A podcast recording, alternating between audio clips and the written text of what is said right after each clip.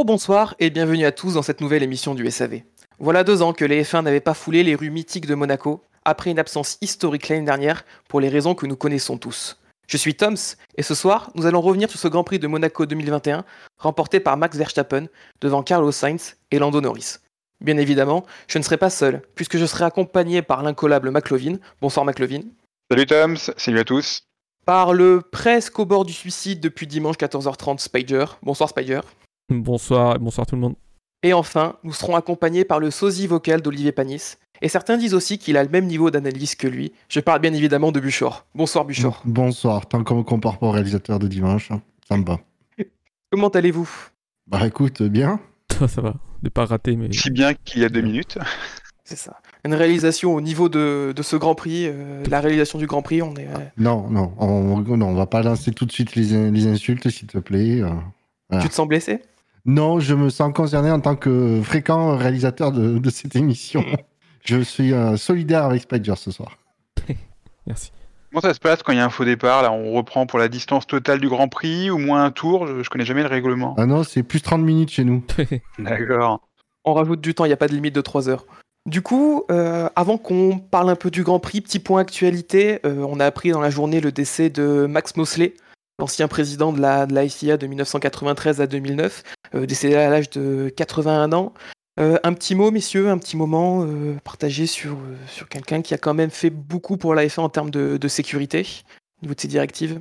Un, un Max s'éteint, euh, un autre s'éveille. Ça pourrait presque faire un très très beau fait marquant, ça. Ah ouais, c'était une personnalité, euh, personnalité euh, ma- marquante de, de l'histoire de la F1. hein, tu l'as dit, euh, à la tête de, de la FIA entre euh, 93 et, et 2009. C'est ça. Alors, il a même, euh, en fait, ce qui, ce qui compte, c'est même son arrivée à la tête de ce qu'on appelait à l'époque la, la FISA, hein, la, la Fédération internationale du sport automobile, qui était le vrai organe euh, dirigeant du, du sport automobile. C'était deux ans plus tôt, hein, c'était dès 91 qu'il avait remplacé euh, l'omnipotent euh, Jean-Marie Balestre. hein, donc, c'était un, ça avait été un vrai, un vrai petit coup de tonnerre à l'époque hein, dans la, politique, euh, la, politique de, la Formule 1, parce que Balestre, euh, c'était une sacrée personnalité. Euh, Mosley, à sa façon, bah, c'est, ça aurait été également une grosse personnalité hein, qui a- qu'aura, qu'aura marqué son temps. Euh, tu, tu disais, bon, il a fait beaucoup pour la sécurité, c'est vrai, on peut peut-être quand même lui reprocher de, de s'être intéressé à la sécurité bah, uniquement après Imola 94. Ça, c'est quand même un peu un, point noir de son, mandat, enfin de ses mandats. Ensuite, oui, c'est vrai qu'il a une fois qu'il a pris le, il s'est intéressé au sujet, il a, fait beaucoup de choses. Euh, alors il y a forcément à 18 ans à la tête de la F1, le, le- le- le bilan est, est très très contrasté. Hein. C'est difficile en quelques minutes de, de, faire un, bilan euh, e- exhaustif. Euh, Il est, pas mal intervenu également sur le, sur le problème de la maîtrise des coûts. Hein, Dans les années 90, c'était vraiment un sujet qui n'était pas du tout abordé. À partir des années 2000, il a commencé à, à, se, à, plancher dessus. Euh, quelque chose d'un peu négatif pour moi du, du passage de Mosley, c'est que sous, sous l'époque Balestre, il y avait une vraie opposition avec les Stones. Il y avait vraiment la, la FIA qui, qui était euh, qui, qui, essa- qui essayait de faire un peu rempart aux, ambitions euh, des, des Claystones. Avec Mosley, c'était quand même beaucoup moins net. Euh, des fois, il y avait une opposition, mais vraiment sur des euh, sur des sur des éléments un peu, enfin une opposition de façade ou sur des éléments secondaires. Hein, que de manière générale, Mosley, là, je vais pas dire que c'était l'homme de paille des Claystones, mais il n'a pas Mhm. fait grand chose pour empêcher sa, sa montée en puissance et faire en sorte que bah, devienne vraiment le le personnage omnipotent de la Formule 1. Donc ça, c'est un petit peu un point noir quand même pour moi de, du passage de Mosley à la tête, euh, à la tête de la, la FIA. Ben, Mosley et Creston sont tendus comme cuit chemise. Hein. Bah, Bah oui, oui, parce que euh, Mosley, il a, il a eu plusieurs vies et euh, avant d'être à la tête de la FIA, il a été directeur d'écurie. hein, c'est le fondateur de l'écurie March dans les années 70. hein, c'était le M de March. Et ensuite, c'était le, le bras droit des à la tête euh, de la de la FOCA, l'association des, des constructeurs. Donc oui, c'était le grand copain des hein. Bah, c'est d'ailleurs Ecclestone qui a annoncé son décès. Et il Ouais. a qualifié qu'il avait perdu son frère. Donc, euh, donc oui, c'est vrai que passer de Balestre à, à Mosley, pour Ecclestone, ça, bah, ça lui a donné, euh, ça lui a pavé euh, une route pour, pour imposer euh, tout ce qu'il voulait un peu en F1. Ouais, C'est une certitude. Alors c'était pas le même style que, que Balestre. Hein. Balestre, c'était quand même le, le personnage un peu un, un peu martial. Hein. On le revoit avec ses avec ses grosses lunettes, euh, ses gros verres fumés là, genre euh, général argentin. euh. The best decision is my decision. Ouais, non, mais c'était c'est une, petite phrase, une petite séquence euh, culte, mais qui, qui le résume totalement. Hein. C'était vraiment le le- le- le- l'auto- l'autorité, une, gestion très très autocratique de, la, Formule 1, beaucoup d'interventionnisme. Et quand quand Balestre, quand, quand Mosley a été élu, euh, il avait dit moi vraiment je serai l'anti-Balestre. Hein. Moi, Avec moi, ce sera le ce sera le consensus, ce sera la discussion. Il n'y aura pas de pas d'interventionnisme.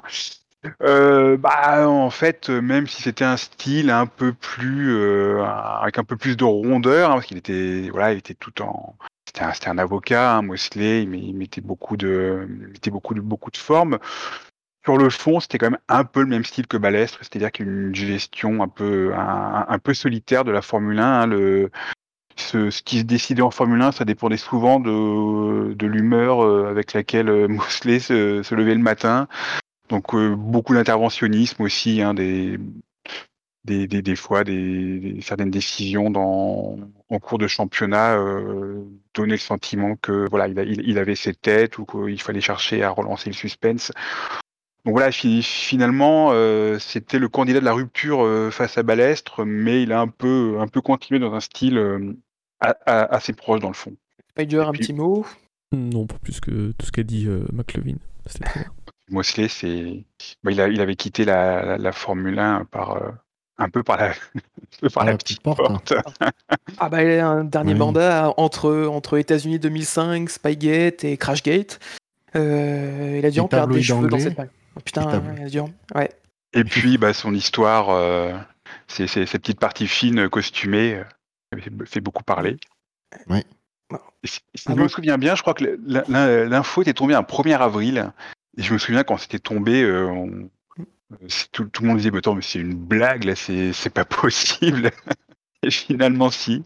Alors, évidemment, ça, C'était de- famille, je crois, euh, son, son, son côté-là un peu, un peu très Bah oui, effectivement, ça avait un, ça avait un, ça prenait un, un écho tout, tout particulier du fait que son, son père, Oswald Mosley, était le, le fondateur du, du parti fasciste britannique en, en- en- entre deux guerres, qu'il qui, qui faisait plus ou moins copain-copain avec, euh, avec Adolf Hitler.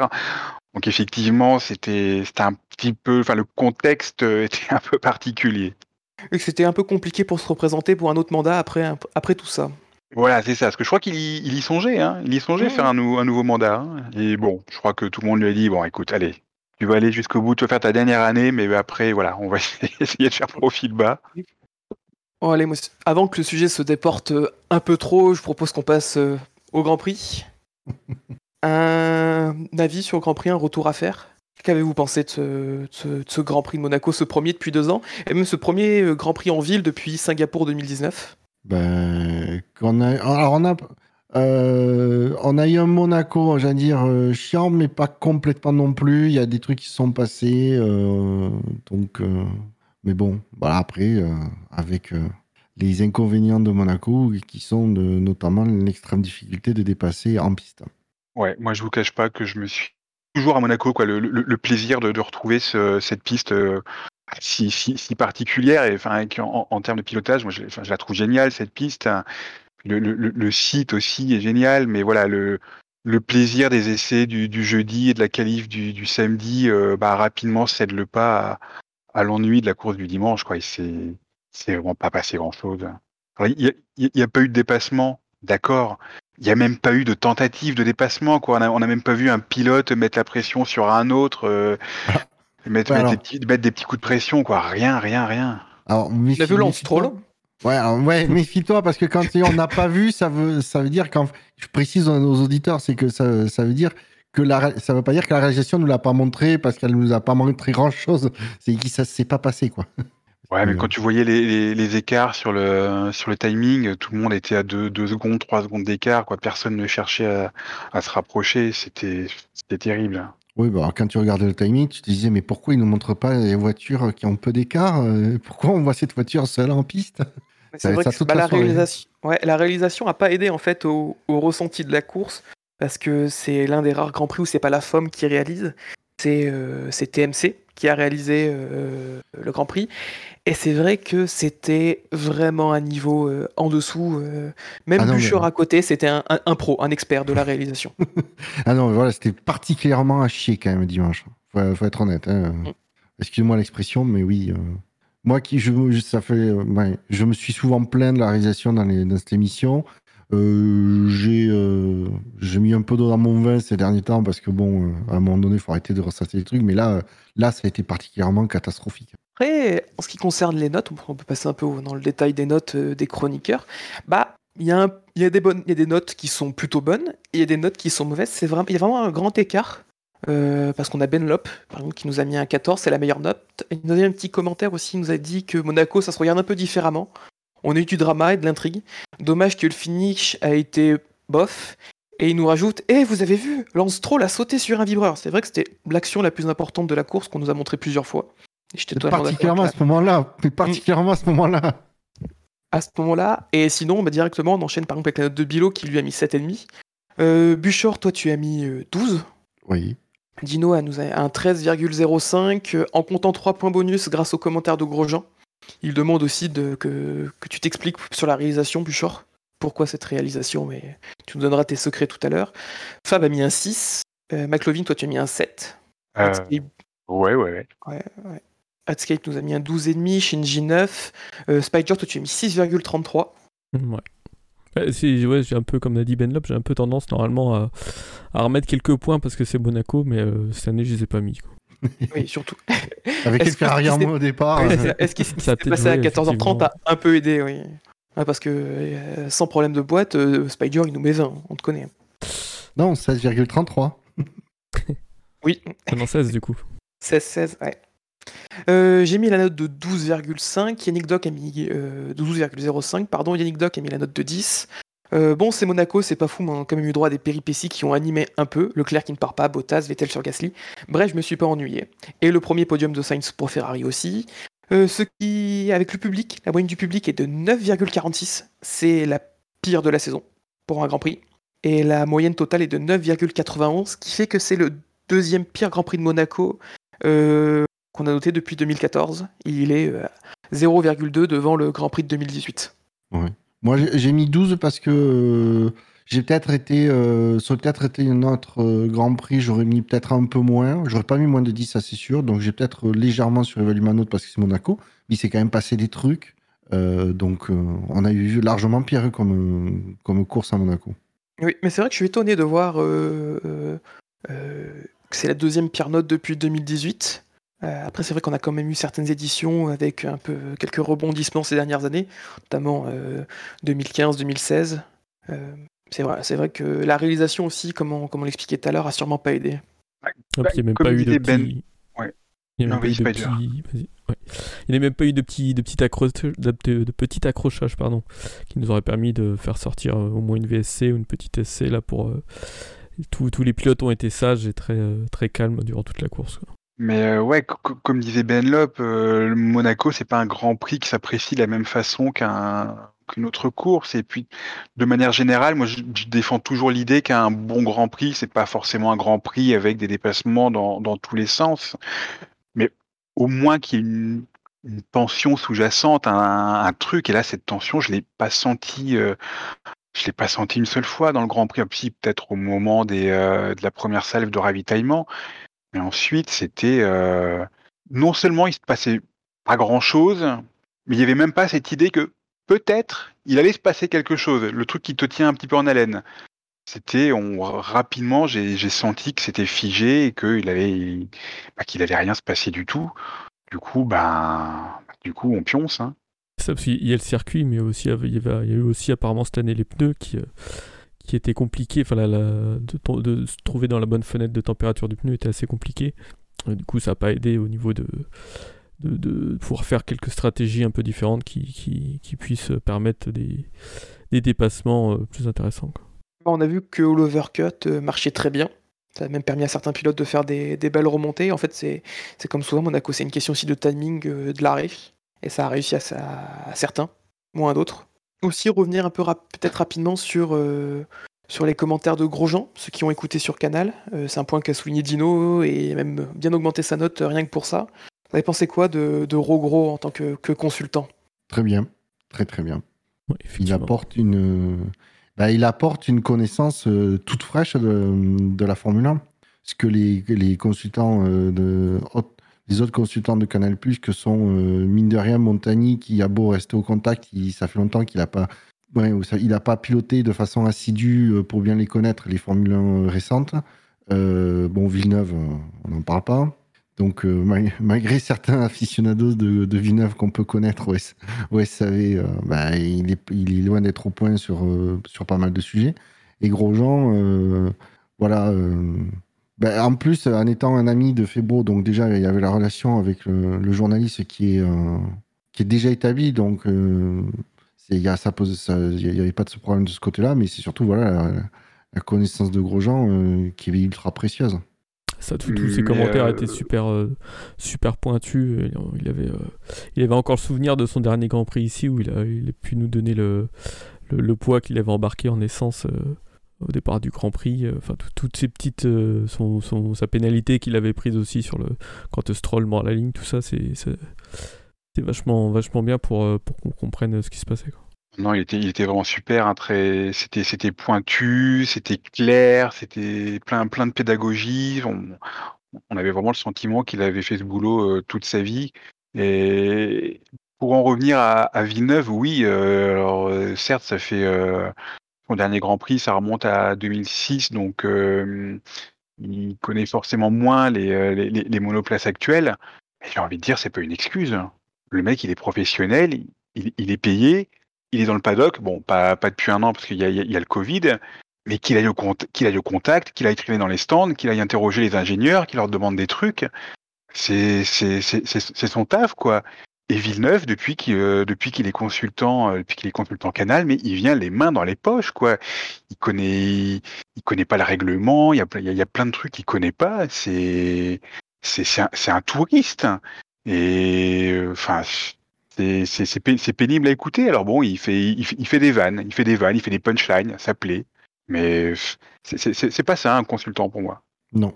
Alors que Montagny, malgré tout, tout, je sais que tout le monde n'est pas fan de Montagny, mais au moins on sent que Montagny fait encore travailler le, réseau qu'il a, qu'il a pu acquérir en étant euh, pilote de F1. On voit qu'il discute, on sent qu'il discute avec des ingénieurs qui sont toujours là, etc., pour essayer de se maintenir au fait. Euh, euh, des, nouveautés ou des évolutions techniques. Mais c'est vrai que Villeneuve le fait pas.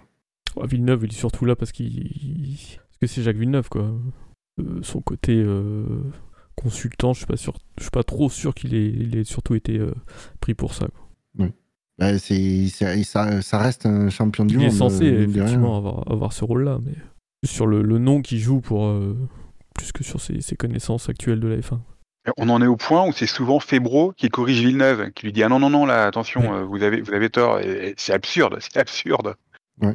Mais du coup euh, moi je signe euh, tout de suite pour que Grosjean recommande d'autres d'autres grands prix. Oui.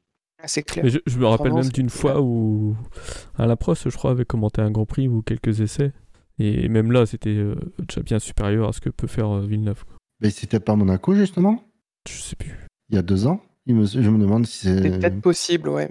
Ouais, et on avait tout, tous trouvé forcément Prost. Euh, parce que. En, bah, étant, en étant consultant, bah, pardon, euh, juste, je termine, mais Prost, en étant consultant de, de Renault à l'époque, euh, maintenant il est encore il est plus que consultant, mais il avait, il, on sentait qu'il se tenait au courant des évolutions, etc. Après, il faisait attention de ne pas, de pas révéler, bien sûr, les secrets de Renault, mais voilà, ça, reste Prost, euh, très pédagogue euh, et pointu. Mais ouais, justement, l'excellente prestation de Grosjean m'a rappelé euh, l'époque où, alors pas forcément la piche de Prost, mais l'époque où Prost était consultant régulier pour, pour TF1. Hein. C'était en, en 92 lors de son année sabbatique, puis ensuite en 94-95. Pareil, c'était un, un régal de l'écouter. On, après l'avoir écouté, on, se sentait plus intelligent, on, comprenait mieux la Formule 1. Est clair, nuancé. Quand, quand il voit un pilote faire une boulette, ben il cherche pas, c'est pas, pas tout de suite la vanne pour se moquer. C'est, il essaie de comprendre. Alors oui, là peut-être que les pneus, machin, truc, voilà. Donc j'espère qu'on le retrouvera, Grosjean, aux commentaires. Et Grosjean aussi, juste un, un truc, c'est le nombre de fois qu'il nous a répété en début de course qu'il était étonné de voir les durs. Et quand à la mi-course, quasiment tout le monde a chaussé les durs. Euh, un seul petit moment euh, où il a pas Ouais. vraiment. euh, Mais je pense que c'est basé sur sa connaissance des mêmes Ah oui, des c'est- pneus Pirelli. Et puis, ouais, clairement, en début de course, il a dit non, mais personne va monter les, va chausser les, les durs, quoi. C'est pour lui, c'est inconcevable. C'était inconcevable. Et finalement, euh, toutes les écuries ont fait ce choix-là. Donc, il a dû avoir une évolution entre euh, vraiment euh, sur les pneus entre euh, l'année dernière et cette- année pour que il y a vraiment, on sentait qu'il était surpris. hein. Et on- ce qu'on a vu, c'est que c'était les pneus durs qu'il fallait choisir parce que les quelques-uns qui ont choisi euh, les softs, bah, ça leur a pas vraiment tant réussi que ça. On en reparlera en détail dans le. Les médiums, tu veux dire? Euh, oui, dans les médiums, oui. Et je suis encore aux... les pneus jaunes, c'est les softs. du coup, bah, je vous propose qu'on passe euh, au quintet plus ou moins.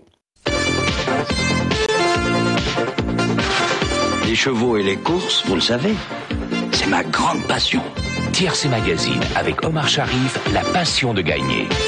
Les courses, avec le journal TRC Magazine, bien sûr. Alors, avant qu'on passe en détail dans ce quintet plus ou moins, euh, je vous propose qu'on parle du 20e pilote.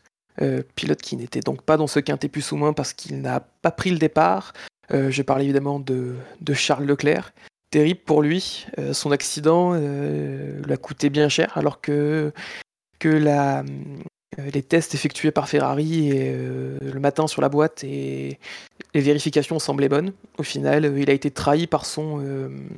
j'ai oublié son, en anglais, de- sur le demi-arbre de transmission gauche. C'est C'est-à-dire l'arbre de transmission qui va de la boîte à la roue. lui qui allait partir donc en pôle, euh, bah, se retrouve donc à pas partir, s'est retrouvé donc à ne pas partir du tout. Euh, un mot autre que c'est c'est cruel et c'est terrible pour lui, euh, même si on peut se dire que c'est pas uniquement de la malchance pour le coup et euh, que peut-être son accident y est aussi pour pour quelque chose. Euh, Mathieu Binotto a expliqué que ça pouvait ne pas être, euh, qu'il ne pouvait ne pas avoir de lien avec son accident, comme il pouvait y en avoir euh, un. Oui, c'est le truc, c'est c'est une réponse euh, qu'on n'aura jamais euh, à cette question. hein. Bah, eux disent qu'ils ont euh, contrôlé visuellement euh, l'arbre et qu'il présentait pas de dégâts, donc ils n'ont pas, ils ont pas trouvé le besoin de, de le remplacer, mais euh, c'est quand même lui qui a posé problème. Et du coup, effectivement, enfin, Ah. je pense que c'est carrément, euh, je pense que ça, ça, ça découle carrément de son accident en qualification et que du coup, bah, il se pénalise lui-même. quoi. Ouais, Après, euh, une inspection visuelle, euh, tu peux ne rien voir, sauf que si c'est des micro-fissures euh, dans, le, dans le matériau, avec les forces après qui sont, qui sont exercées, ben, ça se révèle. quoi. Mm. La question, c'est surtout pourquoi, à la limite, est-ce qu'ils étaient vraiment. pas, ils n'avaient pas de pièces en, en stock pour qu'ils ne l'aient pas changé par sécurité? Ou est-ce que c'est un gain de temps pour économiser du temps sur les réparations? Je sais pas. Ils se sont dit ça tapait à droite, il n'y aura pas de problème à gauche. Tu sais que les vibrations restent uniquement d'un côté, et ça peut pas endommager euh, des composants. Ouais, mais la prochaine fois, je pense qu'ils ils chercheront pas et ils remplaceront le, le Après, le demi-arbre. risque- Le demi-arbre, ils pouvaient le changer. Euh, Ouais. C'était pas la boîte. Ouais, ouais, euh, Donc, ils auraient même pas pris de pénalité. C'est vrai que c'est encore plus dommageable dans, ces con- dans ce, dans ce contexte-là et dans ces conditions. c'est clair. Et c'est vrai que ça a comme effet tout drôle de, de voir la pole position vide. Euh, J'ai pas souvenir euh, de cette situation. Surtout, surtout à Monaco. Euh, un Grand Prix de Monaco sans poleman, euh, c'est quand, même, c'est quand même particulier. En 94, symboliquement, ils avaient laissé la première ligne vide. C'était juste après la mort de Senna Et Ratzenberger. et Rasenberger. Sinon, dans l'histoire, il y a eu quelques comme ça, quelques poleman mal, malchanceux. Il y avait eu euh, Jean-Pierre Zarier en 75 en Argentine, qui avait cassé sa transmission pendant le Tour de Chauffe. Il y avait eu Schumacher euh, à Manicourt en 96 sur la Ferrari, qui avait, euh, dont le moteur était parti en fumée pendant le Tour de Chauffe. Il y a eu d'autres cas un peu particuliers, comme Didier Pironi qui avait fait la pole en Allemagne en 82, mais alors il avait dû faire la pole lors des qualifs du vendredi, puis le samedi il avait eu son très grave accident, donc le dimanche il n'était pas là. Et puis il y a eu le cas de figure également de, de Jarno Trulli euh, à Indianapolis en 2005 où euh, il avait renoncé à prendre le départ comme, euh, comme tous les pilotes Michelin. Il n'y avait pas Coulthard justement à Monaco en 2003 Alors en 2001, Coulthard, il était, 2001. il était ton, il avait calé, je pense, il a eu- il avait eu un problème de électronique au moment de prendre le, le départ du Tour de Chauffe, mais il, a, il était finalement parti dernier. Il n'avait pas abandonné. Ouais, mais la pole devait être libre du coup. Ah oui, oui, pour le coup, oui. Oui, oui. Oui, c'est là qu'il avait fait toute la course derrière euh, Enrique Bernoldi. Oui, on en a, on en a entendu parler euh, ce week-end. C'est arrivé aussi euh, récemment, c'était pas sur la pole position, c'était en première ligne, c'était euh, Raikkonen en Malaisie en 2011, où euh, il a un problème et il ne peut pas prendre le départ. Raikkonen en première ligne? Oh. Eh oui, ça date. C'est il y a, il y a fort Euh, longtemps. À l'époque où il était moins vieux, Kimi. Du On a quand même une, Ferrari en, en pôle à Monaco, même si elle y était pas. Oui. Ah, Dans les livres de statistiques, euh, il garde la pole position. Ah oui. Il commence, à avoir, il commence à avoir un bon petit ratio de, de pôles euh, par rapport à son nombre de victoires. Euh, Il doit être à, à 8 pôles pour 2 victoires. ouais. Sur un tour, il est impressionnant, Leclerc. hein. ouais, sur un tour, il est très fort. C'était déjà le cas l'an dernier où il faisait des miracles avec une voiture qui qui valait pas un clou. Ouais, Euh, cette année, il- cette année, il continue sur sa lancée. Euh, ouais, ouais, sur un sur un tour, euh, c'est pas loin d'être ce qui se fait de mieux, hein, Leclerc. Oui. Bah, rien qu'en 2019, il nous avait montré sa pointe de vitesse, il fait 7 pôles, c'est celui qu'on fait le plus sur la saison. Euh, il bat Vettel dans cet exercice, alors que Vettel était quand même réputé pour être euh, euh, quelqu'un qui sait sortir le tour de la voiture. C'est, il est très très très fort sur un tour Leclerc, c'est, c'est impressionnant. Oui, après, euh, les conversions de Paul en victoire, je, je vous rappelle quand même que Leclerc est un pilote Ferrari et que pour, pour la course, il y a la case stratégie qui- par laquelle il faut passer que Ferrari nous a montré quelquefois que il se prenait les pieds dans le tapis. Du coup, si on a tout dit sur la non-course de Charles Leclerc, Oh, oui. propose qu'on passe au... Alors, si on peut saluer l'état d'esprit de, de, de Charles Leclerc, hein, qui était euh, qui est bah, qui est pas qui, qui- qui est pas qui a pas pris son bah, il pouvait pas partir, il habite à Monaco, donc il pouvait pas aller bien loin, mais euh, qui, est, qui est resté euh, qui est resté avec le team, qui, est, qui a fêté le podium de de Carlos Sainz, donc euh, su- super esprit d'équipe. Ouais, Justement, il aurait pu ne pas aller très loin et rentrer chez lui, quoi. Mais oui, très très bon état d'esprit d'être resté.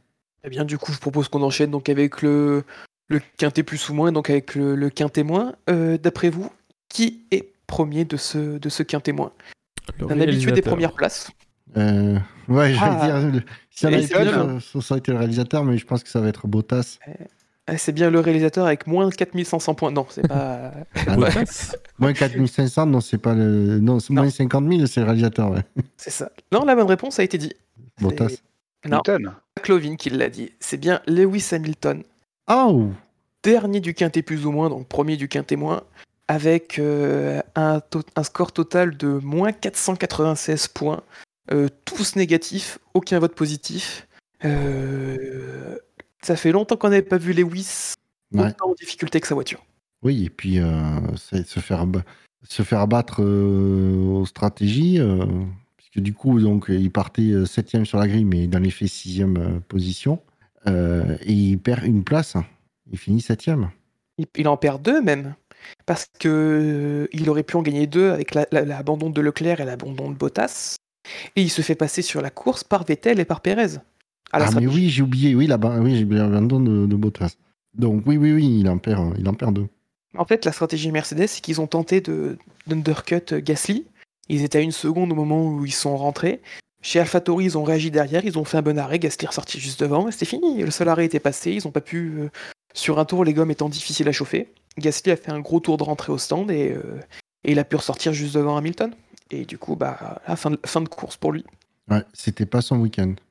Et puis il a- lui, Bon, il a- après, il n'a pas pu jouer euh, au niveau des stratégies parce que quand, quand il râle, lui, euh, on, enfin, on comprend qu'il voulait, euh, il voulait rester le plus- un peu plus longtemps en piste quand l'équipe lui a demandé de, de rentrer.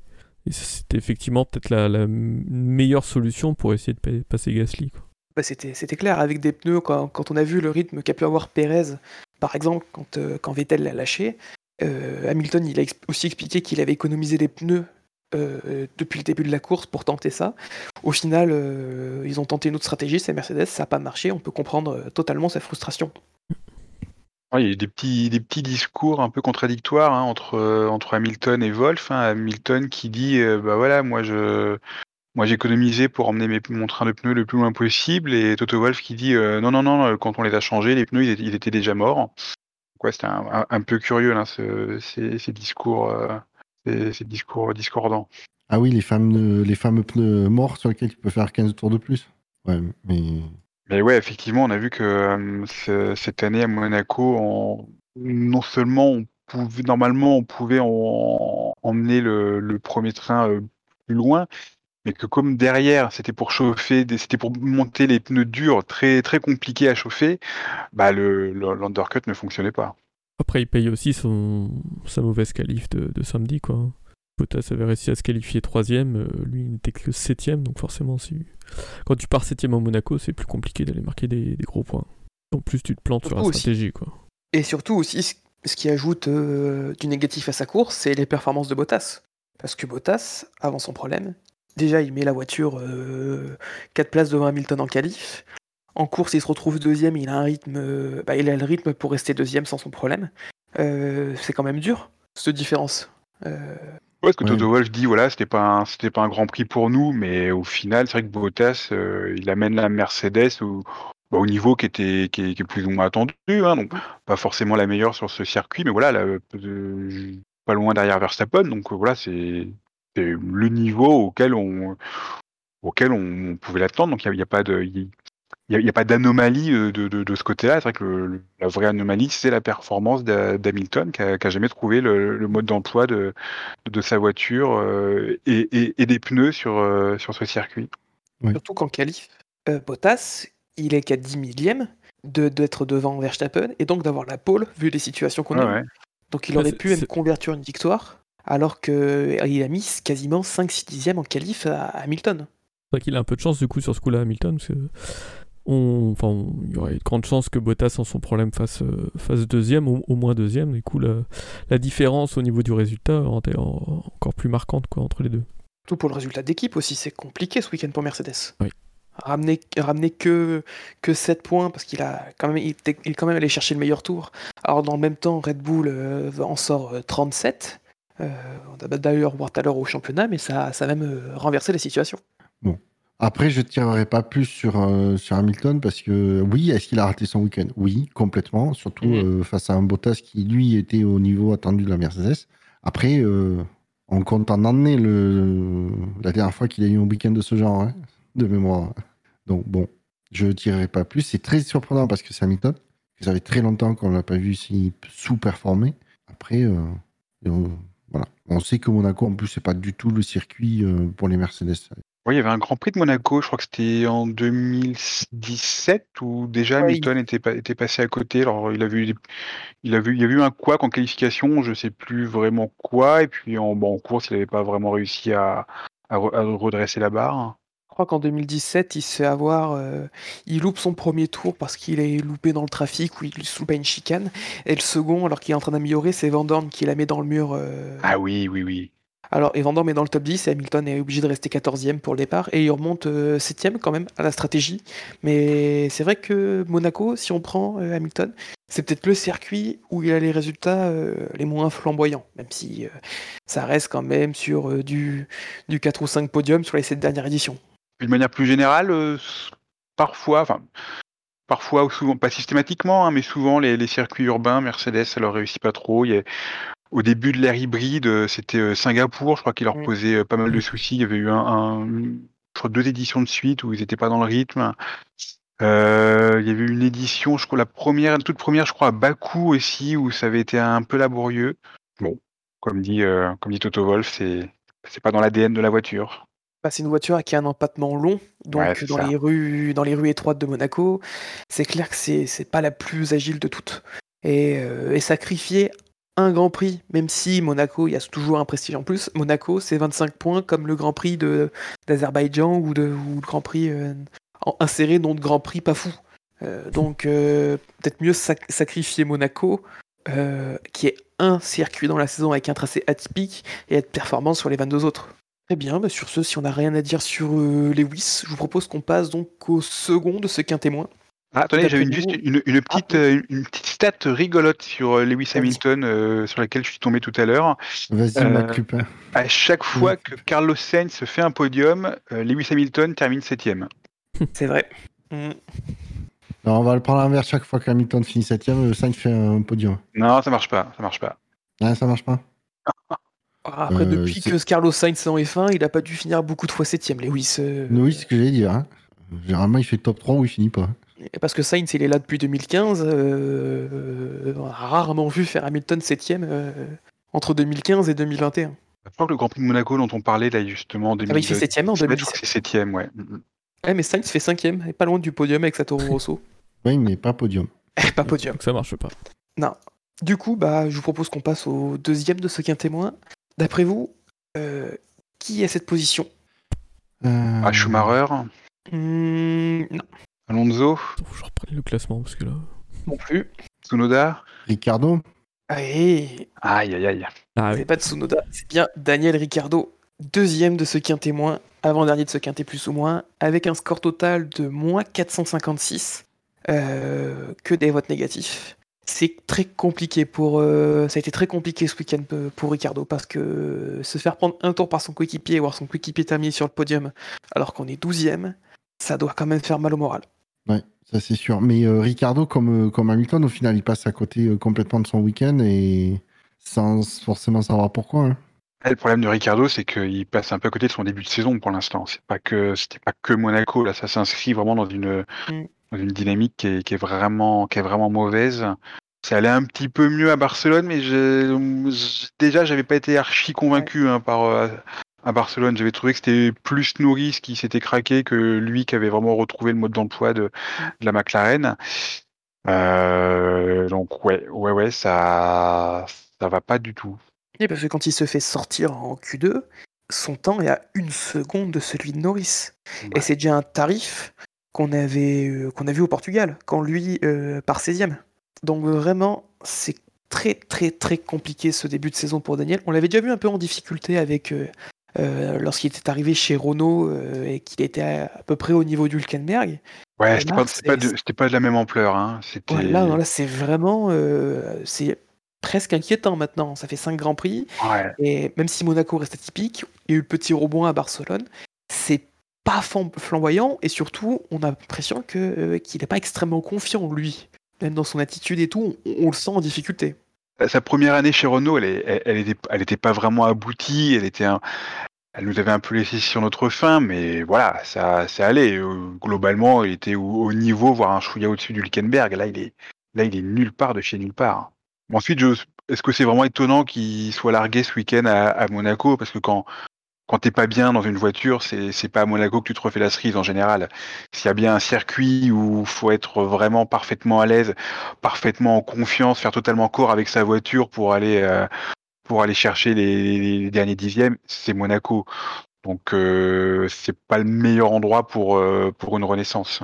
Oh, pourtant, ça semblait bien réussir à épines. Oui, c'est vrai, c'est vrai.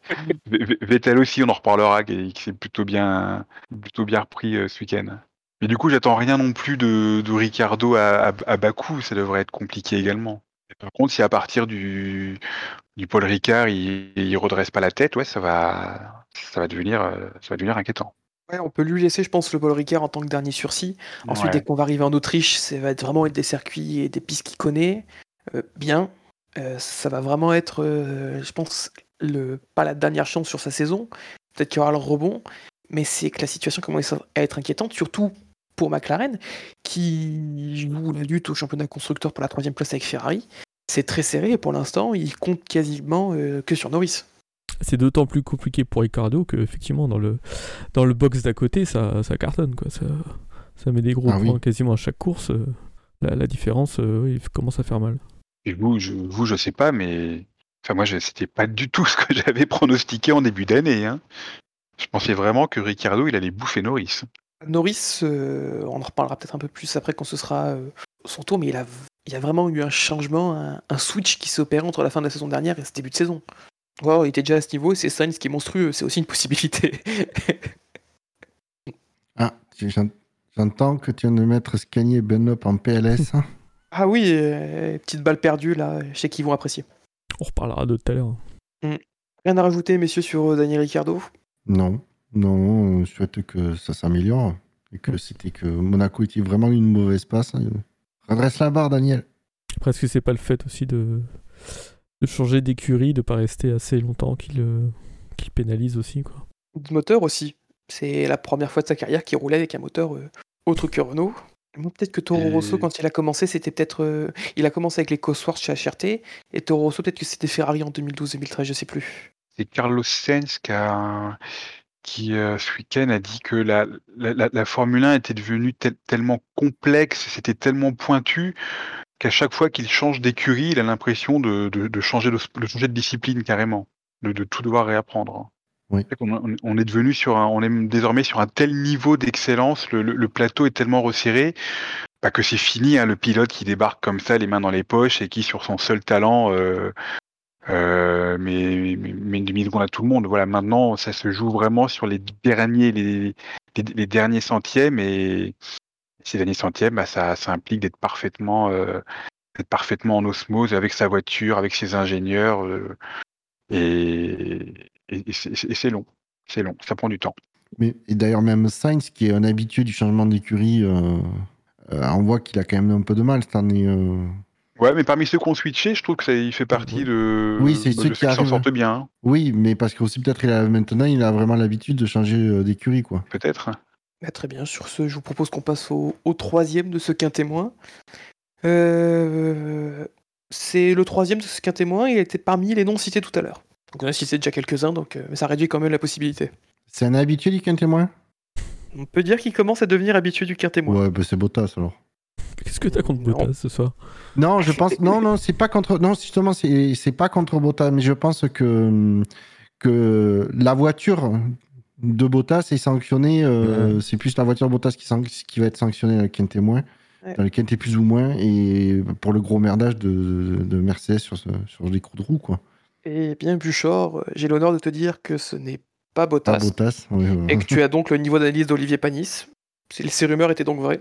Vous voulez vraiment que je me barre hein? On attend que ça. Non, vous voyez, chers auditeurs, ce que je prends dans la tronche depuis le début de cette émission Ouais, je cautionne pas. Merci. J'attends le coup de taquet derrière par derrière qui va me mettre. Du coup, d'après vous, qui est troisième de ce quintémoin On a parlé de Tsunoda tout à l'heure, non? Oui, et c'est bien lui. Ah, Euh, Ouais, c'est bien Yuki Tsunoda, euh, troisième de ce quintémoin, avec un score de 423. Ça, c'est, quand même assez serré avec le bas du tableau quand Hamilton est à 496. Donc il n'y a pas tant d'écart, on n'a pas eu de score euh, faramineux.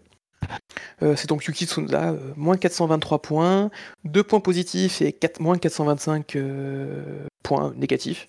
Donc ça fait positif, donc 425 points négatifs tout court, ce sera mieux dans ce sens. Euh, compliqué, encore un week-end pour, pour Tsunoda qui découvrait tout simplement les circuits en ville. Il n'avait jamais roulé en ville, mais il termine quand même à 10 places de son coéquipier. Il était même pas au courant qu'on roulait le jeudi à Monaco.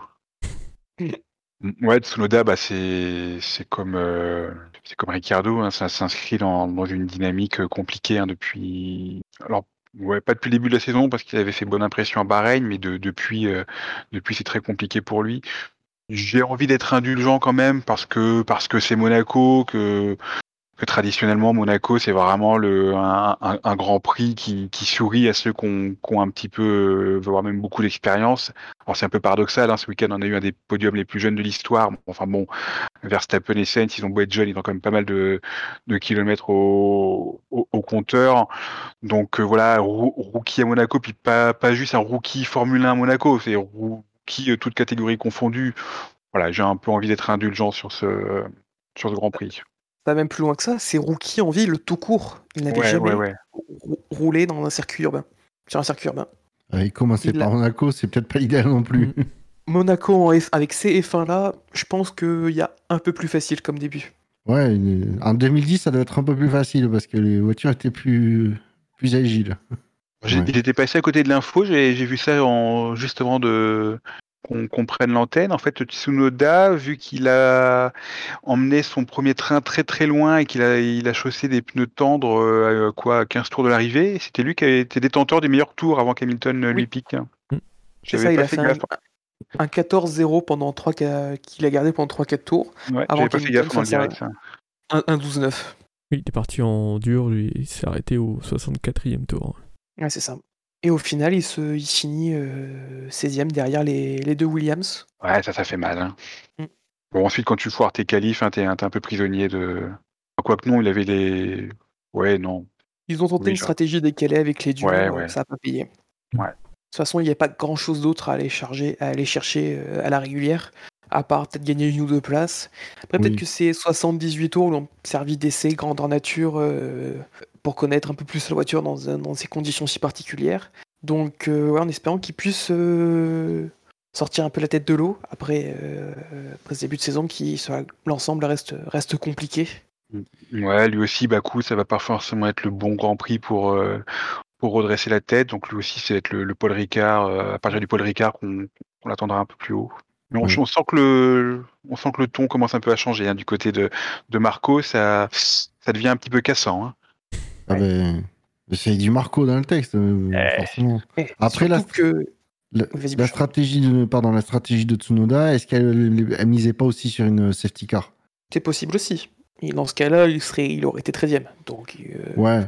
Après, de toute façon, euh, comme il dit, qu'il soit 13e ou 16e, au final, ça, c'est zéro point. fini. Ouais, c'est zéro point, donc autant tenter quelque chose qui peut rapporter gros. Il n'y a, y a pas grand-chose, il n'y a euh, rien à perdre derrière. Après Tsunoda aussi, c'est les, réactions de, Marco euh, le concernant sont aussi liées peut-être à, lui, ces surréactions qu'il a pu avoir, euh, que ce soit à Portimao, notamment à Barcelone, qui en tant que rookie, le- on disait déjà lors des dernières missions, mais ça l'aide pas du tout de sortir des déclarations comme ça. Et c'est même étonnant en fait de le voir sortir des déclarations comme ça, alors qu'il semblait assez, euh, assez pro et assez 10 lors de son année de, son année de F2. Ouais, ouais, je suis- j'ai- j'étais étonné aussi. Oui. Bah, je pense qu'il a une pression de, de dingue. Et que forcément, ça. c'est ouais. Il avait de la pression en F2, forcément, mais je pense que le fait d'être en F1, la pression est x10, voire puissance 10.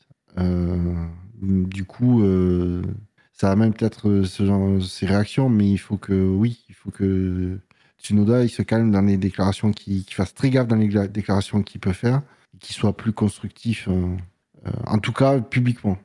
Le, management n'a pas toujours été clair autour de lui, parce que je me souviens, avant même que la saison démarre, c'était un discours du style euh, Allez, éc- éclate-toi, fais-toi plaisir, euh, atta- attaque comme tu sais le faire, on t'en voudra pas s'il y a des erreurs. Puis à la première erreur, oui, bon, maintenant, t'arrêtes de faire des erreurs. Et voilà, il faut. le pauvre, il sait plus trop sur quel pied danser aussi. La filière Red Bull. Ouais. Le double discours euh, Red Bull, punaise, ça c'est. on l'aura entendu souvent, euh, ça sur tous les sujets celui-là. Du coup, si, euh, si on a tout dit sur Yuki Tsunoda, euh, Ouais. je vous invite à, à ce qu'on passe au quatrième de ce qu'un témoin, et avant-dernier de ce qu'un témoin. Euh, D'après vous, de qui s'agit-il? C'est aussi un rookie. Enfin, Alonso. exactement. C'est donc euh, Fernando Alonso qui se retrouve euh, quatrième de ce qu'un témoin, avec un score de moins 357. Donc euh, vraiment, comme je disais tout à l'heure, les écarts sont vraiment serrés. Zéro vote positif, que du négatif. Week-end raté. Très compliqué pour les Alpines, mais vraiment raté par Alonso quand on peut voir ce qui est allé chercher euh, Ocon. Bah, c'est bon, c'est ça qui crée le, truc, c'est que je pense qu'Ocon a fait vraiment une, grosse perf euh, ce week-end à Monaco pour, pour aller réussir à récolter des points et que Alonso est plus au niveau de, de la voiture. quoi. 13ème, je pense que c'est euh, tout juste hors du top 10, c'est la place qu'aurait dû euh, logiquement avoir euh, une Alpine. quoi. Mais euh, sur un circuit euh, où justement l'expérience parle, on aurait pu penser que Alonso euh, pourrait faire jeu égal euh, avec Ocon. Et c'est pas le cas. Ça n'a pas été le cas. euh, J'ai presque envie de dire comme depuis le début de la saison. hein. Mais après, je suis d'accord avec McLovin. au vu des essais libres et des qualifs du week-end, on sent plus Alonso au niveau de la de la de l'Alpine et Ocon qui a super qui a surperformé. Il avait l'air content quand même, Alonso, j'ai l'impression, de son premier tour. hein, je j'ai j'ai pas revu, mais apparemment, il a, il a dû gratter un ou deux pilotes, euh, je crois, au, à l'épingle du Leuze. Donc, il était content de lui. Puis après, ben, RAS. Perez. Mais je crois qu'il premier tour, il mange. euh, J'ai vu son, son onboard, il mange euh, les deux Williams qui sont devant lui.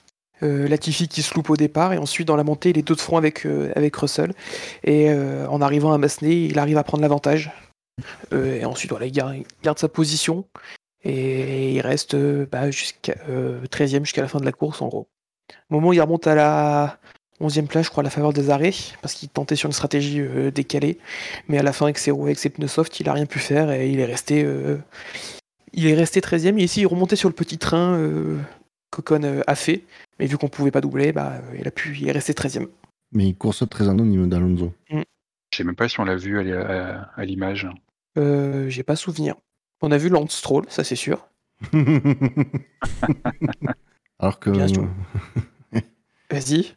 Non, j'allais dire que troll, euh, c'est juste. C'est rien contre lui personnellement, hein, mais c'est à ce moment-là, on voulait pas voir, on voulait pas voir Lance Stroll. On va en reparler, on va en reparler. Ouais, ouais, ouais. C'est quoi le un contrat qu'il a, euh, Alonso, chez Alpine? C'est un an ou- C'est deux ans, non? C'est deux ans. C'est deux ans avec une troisième année en option. Ouais, de 2 plus 1. C'est pareil, même. Euh, On parlait de Ricciardo tout à l'heure, c'est un peu pareil, quoi. Il faut... va falloir qu'il trouve le, le moyen de, de faire marcher euh, cette Mm. voiture. hein. Bah, il y a- il y a- pour l'instant, la seule course vraiment euh, un, minima, un minima réussi, ça a été le Portugal, euh, où il termine euh, pas loin d'Ocon avec une superbe fin de course. Mais il s'est fait avoir le samedi en, en étant à une seconde des temps d'Ocon, qui l'a fait partir 14e, et donc bah, c'était plus compliqué pour aller chercher, euh, chercher d'un meilleur résultat. Ouais, Bahreïn, il était pas mal. C'était pour son tout premier Ouais, Grand jusqu'au Prix. C'était pas- Jusqu'au sandwich, c'est un début pas, Jusqu'au mal. Ouais, ouais.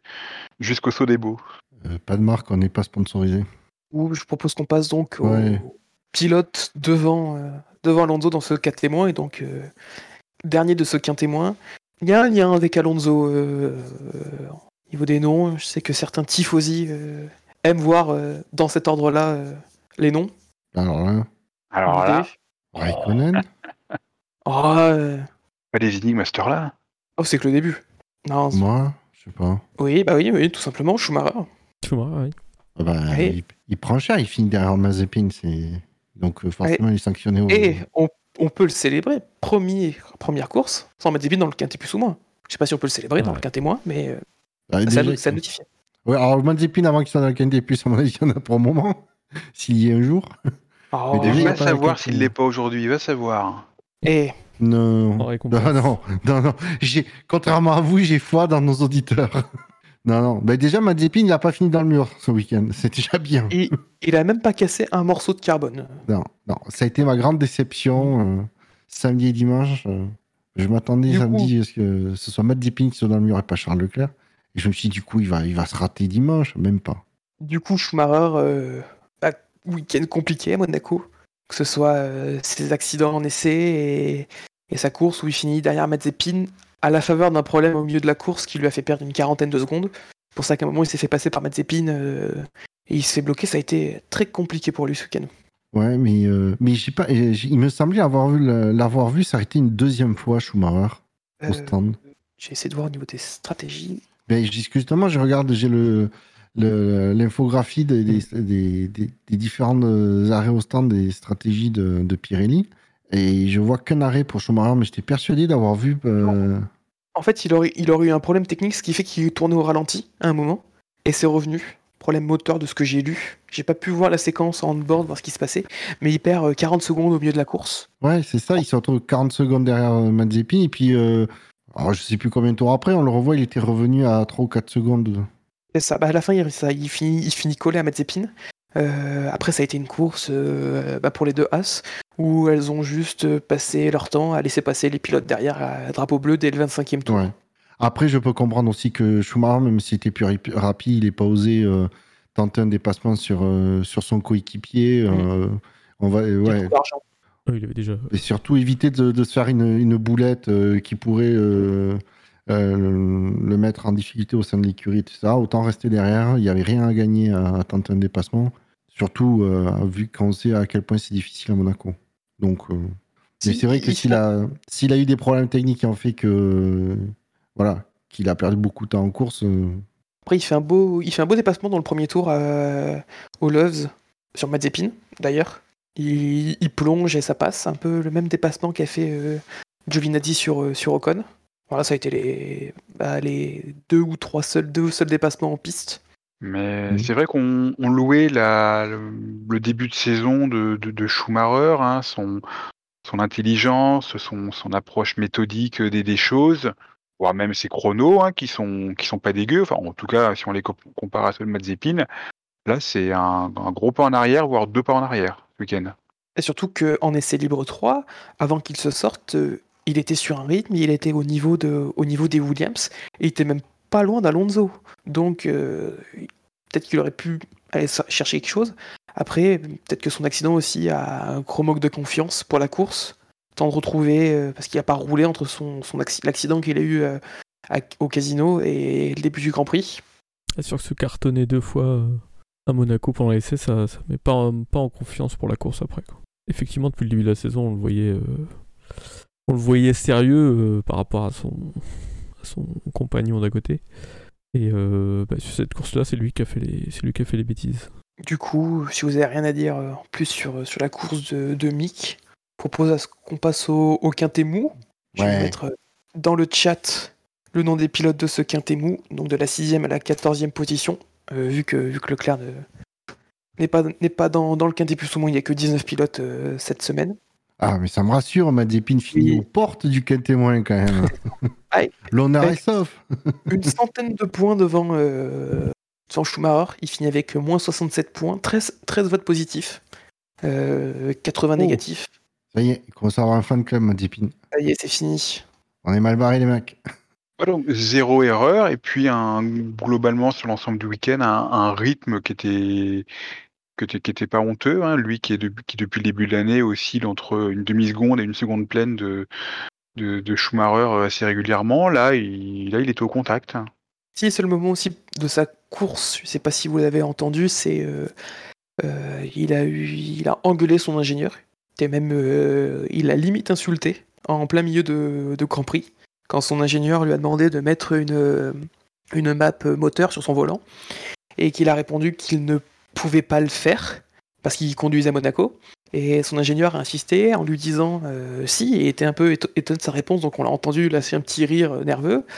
Et euh, et euh, Mazepin qui dit à son ingénieur Est-ce que tu viens de lâcher un putain de rire alors que je conduis à Monaco? Et il dit Je peux pas changer. Et du coup, on sait pas s'il a changé la map moteur ou pas. Mais il a encore eu un moment où il n'a pas été agréable du tout avec son, son ingénieur. Et c'est pas la première fois cette saison. Donc Ah ben. c'est quelque chose qui a peut-être pas l'aider. Il y a eu du bon dans ce week-end, mais cet, incident-là, quand on est rookie, ça, ça met du négatif euh, dans la balance. D'ailleurs, quand il s'énerve, euh, on entend euh, un bel accent russe de sa part qui essaie de gommer à son règle générale. Mais là, dans les conditions du naturel, ah, on sentait bien les sonorités Ruskov derrière. Eh ben, S'il commence à, se mettre ses ingés à, dos, ça va pas le faire pour Nikita. hein. Sinon, dans le quintet plus ou moins, des pilotes euh, dont vous avez envie de parler, qui vous inspirent à faire une tirade, un long monologue, ce que vous voulez, aux envies.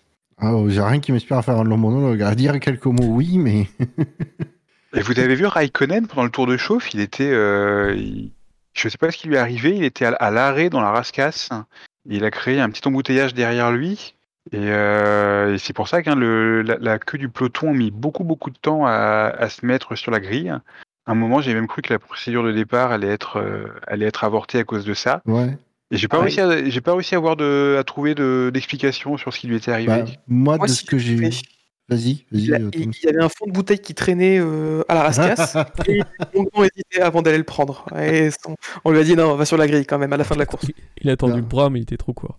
Moi, de ce que, de ce que j'ai vu du, du, du tour de formation à la Rascasse, c'est que ça a très fortement ralenti euh, à cet endroit-là et que quand Raikkonen est arrivé, en fait, il a dû s'arrêter. Sinon, au risque de, percuter la voiture de devant. Et je pense qu'il a eu un peu de mal euh, derrière à, redémarrer, j'ai l'impression. Où il a fait attention de pas, de, je sais pas, de pas dérégler des trucs ou de, de, de pas trop taper dans l'embrayage pour redémarrer. Mais euh, moi, c'est comme ça que je l'ai, je l'ai perçu. Après, il faudrait revoir la, la caméra embarquée de, de Raikkonen pour voir, mais pour être sûr. Mais du coup, les, les leaders, enfin le Verstappen et Bottas, mais ils ont dû rester un, un temps fou arrêtés euh, au, sur, sur leur emplacement. Ah hein. Je- c'est- c'est- ça a dû, les moteurs n'ont pas dû apprécier. Sinon, moi je suis plutôt étonné de voir Bottas au milieu du quintet mou, alors que. euh, après, c'est- milieu du quintet mou, en fait, c'est peut-être c'est même logique en fait, au vu de la performance. Et Bah, difficile bah, de juger en fait. Sur abandon, euh, on l'a souvent dit, sur abandon, c'est plutôt logique qu'un pilote se retrouve finalement au quintet, dans le quintet mou, qu'il n'ait pas beaucoup de votes positifs euh, et ou négatifs. on n'en a pas euh, parlé aussi, mais quel départ de Bottas Quelle impulsion Il est quasiment au niveau de Verstappen en, en 25 mètres.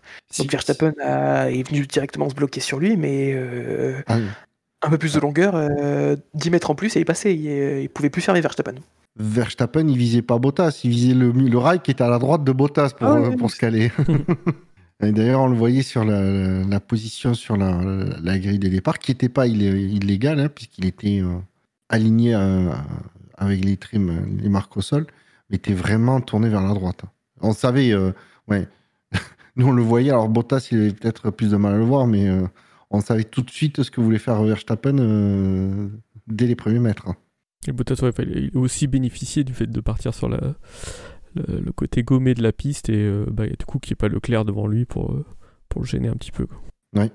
Mais sinon, l'écrou, il est encore. euh, à l'heure actuelle, il est encore accroché. Enfin, la roue est encore accrochée avec l'écrou euh, sur la voiture. hein. Ils sont obligés de ramener la voiture à l'usine pour l'enlever. Ils- Sinon, ils peuvent pas. C'est ce qu'a déclaré Toto Wolff. Il disait qu'ils qu'ils- ouais, qu'ils sont qu'ils savent pas encore trop comment ils vont faire, mais euh, que c'est vraiment une vraie énigme. Et parce que je sais pas s'il y a une photo qui a tourné en fait, et on peut voir que les dents de l'écrou ont été limées. C'est-à-dire que maintenant l'écrou il est juste lisse. Et à part le, par le disquet, euh, je vois pas comment, comment ils pourraient l'enlever. Attends, ces mecs, euh, avec les moyens et les cerveaux qu'ils ont, ils trouvent pas un moyen de. de- Eh, ils ont calé euh, à côté de l'usine, ils ont calé chez le premier garagiste du coin, et, le mec, tu vas voir qu'il va leur enlever l'écrou. hein. Imagine, ils sont obligés de construire un châssis juste pour une roue. Hop. Bah non, tu démontes Au la pire, il suspension. démonte le, le mais- avant. Le châssis ouais. c'est- mieux. Alors, on a, on eu une explication sur le comment du pourquoi de cet écrou? Euh, bah, le- en fait, c'était c'est le pistolet. En fait, il a limé, Ah, d'accord. C'est- Ben, accroché. il Ouais, l'écrou était quand même bloqué. L'écrou est quand même bloqué, mais effectivement, en voulant le, le desserrer avec la puissance de ces des pistolets, ben, ça a fini par ça. Surtout que le, le, le mécano a vraiment insisté pour essayer de l'enlever. Hein. Ben, il a, ça a limé complètement les, les dents hein, de l'écrou. Mais on sait Et pas Bottas si c'était pas une petite touchette de Bottas à la base qu'au- qu'aurait déformé le truc. hein. Non, parce que l'écrou semblait bon en fait. Ouais. Il semblait euh, en place. Quand il est arrivé, il y avait les dents. C'est ce qui expliquait, euh, ce qui, ce qui expliquait Toto Wolff. Et vraiment, euh, ça l'a limé totalement. Euh, et Bottas, il a dit, il a dit euh, pendant l'arrêt, j'ai vu de la poussière de métal en fait sortir de la roue avant droite. Et il expliquait qu'il comptait les secondes et les positions qu'il allait perdre. Et quand on lui a dit d'abandonner, je sais pas si vous avez vu, mais il n'est pas rentré directement dans le garage. Et il est allé au box, box FIA où ils font la pesée pour, se calmer un peu et, digérer son, son abandon qui est, qui est vraiment cruel parce que Ah oui. C'est sûrement le meilleur week-end de, son début de, ce début de saison, Ouais. sans aucun doute. Même c'était, il, était, il était rapide. Il a mis la Mercedes à un endroit où Hamilton ne l'a pas fait. Et, Ouais. euh, et c'est, cru- c'est, c'est cruel pour lui. Et ça pouvait même peut-être faire un peu mal au cœur de voir, euh, le voir trahi comme ça par sa mécanique. Ah ben, Alors, je- du, coup, du coup, c'est un problème d'écrou ou un problème de, de- de pistolet pneumatique D'écrou, d'écrou. D'écrou, ouais. Alors c'est pour ça, moi j'étais un peu étonné que euh, Mercedes euh, prenne le risque d'arrêter Hamilton une deuxième fois là pour le record du tour, parce que bah, potentiellement, euh, quand tu as un souci sur une voiture, tu peux avoir le même sur la deuxième. Là, ça aurait été un, le- un, un coup, euh, un, un coup à tout perdre. C'est vrai que j'ai pensé à ça aussi. Un petit Mais moi, j'y ai pas pensé parce que ça paraît vraiment tellement atypique comme problème. Moi, j'ai surtout été étonné de voir Hamilton rentrer deux tours après l'incident de Bottas. Parce qu'il rentre deux tours après, et Bottas rentre au tour, euh, tour euh, 27, je crois, de souvenir, et, Bottas, et Hamilton rentre au tour 29. Donc euh, on peut voir aussi à un moment, il y a un plan fixe sur, euh, sur, le, sur le mécano, et il nettoie le pistolet avec un chiffon euh, pour pouvoir enlever les, résidus de, de métal qui étaient, euh, qui, qui étaient restés. Et au final, à l'arrêt, euh, ils ont quand même un peu serré les fesses, ils l'ont avoué, sur l'arrêt de- d'Hamilton. Mais au final, il n'y a pas eu de souci euh, sur aucun des deux. Ouais. Et moi, pendant la course, en fait, j'ai pas compris. euh, je voyais le. D'habitude, tu sais, on voit le, le mécano, euh, il voit que ça marche pas. quand comme c'est généralement le pistolet, ils changent. Ils, ont normalement un deuxième pistolet au cas où. Et là, là je vois le, le, le mécano et je me dis, et j'ai dit, mais pourquoi il change pas de pistolet Il change pas de pistolet? Parce que le problème, c'était pas le pistolet.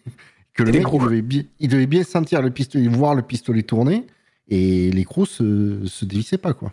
Il a dû voir tout de suite la tronche de l'écrou, il, il a compris, à mon avis. hein. Il a mis, Ah il a bah oui, un coup de pistolet pour dire, quoi, mais bon, je pense que le truc était coincé. Déjà qu'il était un peu grippé, en plus qu'il était foiré du coup après, et, euh, c'était directement mort. Donc voilà, là, très cruel pour Bottas. Euh, on aime bien taper dessus gentiment. euh, ouais, mais Ah, plus ou moins gentiment, mais, mais là, vraiment, ouais, c'est c'est cruel pour lui, quoi. Surtout que, comme lui, tu hein. dis, il performait bien, il n'avait pas Hamilton dans les pattes pour une fois. Pour une fois qu'il était bien devant lui, euh, pas de chance, il abandonne. 38 points négatifs quand même pour Bottas. On sent les personnes qui ont créé un bot pour mettre Bottas premier du, du quintémoin qui ont oublié de le désactiver cette semaine. Non, mais comme je dis, je pense que les votes négatifs sont plus contre euh, le, Mercedes. le pro- le problème de qu'il a eu que contre euh, le pilote lui-même, puisque il a pas fait, il a fait zéro erreur, il a fait, euh, il était, il performait bien, il n'y a pas de. Je pense que voilà, c'est, on sait que c'est, c'est difficile de faire la part entre le, ouais, de faire la part. Oui, entre le pilote et, et sa voiture, mais mine de rien, on, on le dit ça quand même assez souvent, c'est le pilote et sa voiture qui gagnent ou qui perdent. Donc, euh, bah, si la voiture mérite des points négatifs, bah, peut-être qu'il fallait, fallait y en mettre. Il y a un pilote du Quintémou qu'on a, qu'on a peu vu, et pourtant il y a une action qui était très belle. C'est quand Lance Stroll a pris le vibreur à la piscine. Mais c'était vraiment un beau moment de course automobile. j'ai- j'ai. Et surtout qu'il le fait deux fois. C'est Donc. vraiment du talent. ouais, donc on va revenir quand même sur, cet sur l'incident de la réalisation, parce que c'est pas sur, Que Gasly est là en plus. sur Stroll, euh, il y a, il y a, finalement, il n'y a pas grand-chose à dire sur sa, sur sa course, quoique il encore, il finit huitième. Belle stratégie. par- Il finit huitième en partant 13e. Ouais.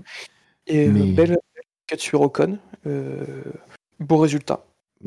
Mais du coup, voilà, ce- le grand moment de, de la réalisation, c'est de nous balancer le. Nous avons Vettel sorti, qui sort des stands et qui est en train de passer Hamilton et qui se retrouve juste à côté de Gasly. Dans la montée, on est en face et le réalisateur qui voit ça sur son écran principal, parce que c'est ce qui diffuse, nous balance le ralenti de Stroll qui prend un vibreur. Comble du comble Quelques tours plus tard, nous en avons enfin droit au replay de la situation vue depuis la caméra embarquée d'Hamilton. Et il nous coupe le, le replay juste au moment où Vettel sort, de la... sort des stands. Oui, voit- surtout juste après Gasly. Donc on n'a pas vu la bataille Gasly, euh, Gasly-Vettel. Incompréhensible. Il y avait tellement d'actions en piste ensuite que tu pouvais pas faire un retour en arrière. C'était compliqué. Mais c'est comme nous montrer des voitures qui étaient seules en piste. C'est-à-dire personne de- dans les, les 50 mètres devant et personne dans les 50 mètres derrière, ou 100 mètres. Alors qu'il y avait envoyé sur les écarts euh, affichés par le réalisateur sur le côté, qu'il y avait trois voitures. Ouais, il, y avait des, il y avait deux ou trois batailles avec. euh, batailles. En tout cas, des voitures qui étaient à moins de, euh, à moins d'une seconde. Qui, du On a- coup, télégiquement, c'est c'est quand même pas mieux quand tu as deux batailles qui sont très proches euh, où il peut se passer euh, n'importe quoi. Donc, réalisateur, mais vraiment nul à chier. Des conseils Si. du short pour s'améliorer? Bah, déjà, commencer par regarder, même s'il est, il est pas terrible, reprendre le réalisateur de la forme. ça, ça aidera. Aka à toi? Mais euh, voilà, quoi, c'est non, mais Commencer c'est par, euh, inadmissible. par regarder ce qui, se passe, ce qui se passe en Bah, piste. quoi. Ce qui diffuse en plus. Je, je pense qu'on a, on a sûrement plus vu en temps à l'image Serena Williams en haut de la tribune Aston Martin, des stands Aston Martin, que le dépassement. Ah bah oui. Bah, le dépassement, on l'a pas vu. Oui, a, dé- on, a vu Vettel et Gasly côte à côte pendant une fraction de seconde. Le dépassement, on ne l'a pas vu. Moi, je l'ai vu parce que y a, euh, quelqu'un a posté un clip de, de vidéo sur Twitter. Si, on le voit après, non? De la Non, caméra non, de non, on le voit pas. ou Gasly. C'est- c'est- non, c'est coupé en tout, en tout début d'action. Pour un- c'est coupé? pour un zoom sur Daniel Ricciardo qui rentre au stand, un cut de une seconde. Le... Vraiment, c'était c'était fait à, à la tronçonneuse même les cuts. Il n'y avait pas de cohérence. C'était euh, c'était c'était réalisé avec le cul, on peut le dire, oui. Mais euh, ce que tu expliquais tout à l'heure, euh, Tom, c'est c'est que euh, euh, c'est la, la FOM qui produit euh, la, la- la réalisation sur tous les, les circuits, tous les grands prix du championnat, sauf à Monaco. Mm. Une petite, une petite particularité, c'est euh, c'est la, la, la- la télé locale qui, qui produit et c'était euh, c'était réalisé par euh, par un réalisateur français hein, qui, a plus l'habitude du, du, fo- du football, je crois. Donc quelqu'un qui quelqu'un qui connaît qui connaît pas spécialement la Formule 1, qui, qui ne sent pas le, le, le, le- le- le sport automobile. Et ben ouais, voilà le résultat. Mais de toute façon, si, euh, si euh, la FOM a cherché des arguments pour, euh, pour reprendre la, la, main sur la, la- réalisation et la production du Grand Prix de Monaco, ben c'est pas compliqué. hein. Ils vont voir, dans le contrat, ils vont voir le- les organisateurs, ils, leur disent ben non, vu à la merde que vous faites, ben on va reprendre la main. hein. Mais on, râle souvent sur la, réalisation de la FOM, mais globalement, depuis que qu'elle a repris la main sur sur la, la- la quasi-totalité des euh, des, euh, des, des- des retransmissions, c'est un peu plus, c'est quand même un peu plus carré qu'à qu'à une certaine standardisé. époque. C'est standardisé. standardisé. Euh, les, les, les plus vieux comme moi ont connu l'époque où euh, chaque, euh, chaque pays hôte était maître de sa propre réalisation. Et Oui. des fois, euh, d'un pays à l'autre, il y avait, il y avait des grandes disparités. hein. Dans, dans, dans certains pays, euh, c'était même euh, très très cheap. Il y avait d'autres pays où il fallait se, se coltiner les, les, les préférences nationales. hein. Le Grand Prix du Brésil, tu étais certain d'avoir euh, d'avoir Senna ou Piquet à l'antenne tout le Grand Prix, même s'ils étaient largués. Euh, le Grand Prix d'Italie, tu voyais que les Ferrari. Grand Prix de France, tu voyais que Prost. Euh, Grand Prix d'Allemagne, euh, les années euh, pré-Schumacher, euh, c'était le seul pays où le seul Grand Prix où tu voyais les Axpeed euh, ou les Rial euh, à, l'image. Donc il y avait vraiment des, particularités euh, qui étaient un peu agaçantes et voilà, c'était une bonne chose quand progressivement la, la, FOM a remis ça un petit peu d'équerre. Je crois que c'est arrivé euh, parce que euh, bah, à la fin des années 90, euh, bah, la FOM a produit son propre flux avec le, le, pay-per-view, la, télévision numérique, ce qu'on appelait, ce qu'on appelait chez nous sur Canal Sat le, le, kiosque. Et quand le kiosque a, mis quand ça s'est arrêté, bah, la femme a dit bon bah voilà maintenant on a notre propre expertise, on a notre propre on- maîtrise le truc, on a, les- outils, on va reprendre en main. Donc ils ont repris progressivement en main sur les pays où c'était le, plus cheap, sur les nouveaux, sur les nouveaux pays. Je crois que c'était notamment euh, les nouveaux arrivants, hein, comme la Malaisie, puis plus tard la, Chine. Ensuite ça s'est étendu, ils ont repris en, main même sur les, pays plus traditionnels comme France, Allemagne, Italie. Et ben, je sais pas pourquoi, Monaco reste, euh, l'exception. Ce, serait bien que ça change. Ah bah, c'est comme niveau pognon, hein, c'est l'exception, puisque c'est le seul grand, le seul grand prix qui paye pas là, Ouais. sa participation au, au calendrier. Mais oui, euh, franchement, euh, je pensais quand j'avais vu l'info euh, en début de week-end, je me suis dit, ah, bah, du coup, la réalisation, euh, devrait être, ça devrait être mieux. Bah, en fait, c'était bien pire. Et je sais pas si vous avez, si vous avez vu, si ça, vous avez vu à l'écran, le réalisateur était coûte- tout content. Il y avait enfin du public sur un grand prix. On y a eu droit. Ah bah oui. Ça, on y a eu droit. Je suis étonné qu'on l'ait même pas eu en cut pendant un troisième replay de la bataille Vettel-Gasly. Qu'on ait un cut pour nous montrer quelqu'un dans le public, ça aurait été, euh, ça aurait été le, le- le loto, le jackpot. Bon, par contre, à la RTBF, euh, ça, ils n'ont pas réussi de montrer du public. Non. Ah, ça a même, ça a même fini en, en mise à pied pour. euh, Oui, en attendant qu'il y ait une conclusion. Marc hein, Duez. Ouais. Ouais, donc pour ceux qui ne seraient pas au courant, les auditeurs, c'est qu'il y a euh, le consultant euh, donc, euh, qui commente en, en- en binôme avec euh, euh, Vigneron, le, le F1, a fait des commentaires déplacés, sexistes à propos de, bah, de Williams, d'une part, et d'une personne qui était à côté d'elle sur le balcon, qui a été montrée pendant la, course. Donc la personne se retrouve mise à pied et qui est en enquête à son sujet. voilà. Sachant que plus que les commentateurs de la RTBF, c'est aussi les commentateurs français sur les fins TV Pro. Voilà. Donc euh, oui. Donc c'est d'autant plus problématique pour ça. Mm. Là, je voulais revenir rapidement sur les, les courses des, des Williams, Russell et Latifi. Ça m'a vraiment fait plaisir de voir une Williams euh, faire les interviews du podium. Ah, merde, non. Mauvaise Williams. Mais j'ai quand même trouvé ça bizarre qu'il y ait une célébrité qui vienne être interviewée euh, alors qu'on a le vainqueur en fait et que, ça, que limite l'interview du vainqueur est, est pas, pas loin d'être coupée pour interviewer la célébrité. Situation inverse, non, ça aurait été jamais vu. euh, Max Verstappen qui vient donner une interview euh, en même temps que la victoire de Serena Williams à Roland Garros. Bon, c'est quand même un peu, peu bizarre cette situation. La célébrité en question qui te dit qu'elle est passionnée de sport automobile, mais bon, quand tu entends parler, tu, chef. tu- tu sens qu'elle y connaît que Quick. Après, sinon, ouais, pour revenir un peu plus sérieusement sur les Williams, euh, Invisible, Latifi qui, qui, qui a Ouais. fait la course collée à Russell, les deux ont fait un petit train-train et ils ont fini, euh, ils ont fini euh, bah, 14 et 15e. Ils sont tous les deux fait doubler par Alonso au départ et fin de la course. Ouais, un peu déçu par Russell.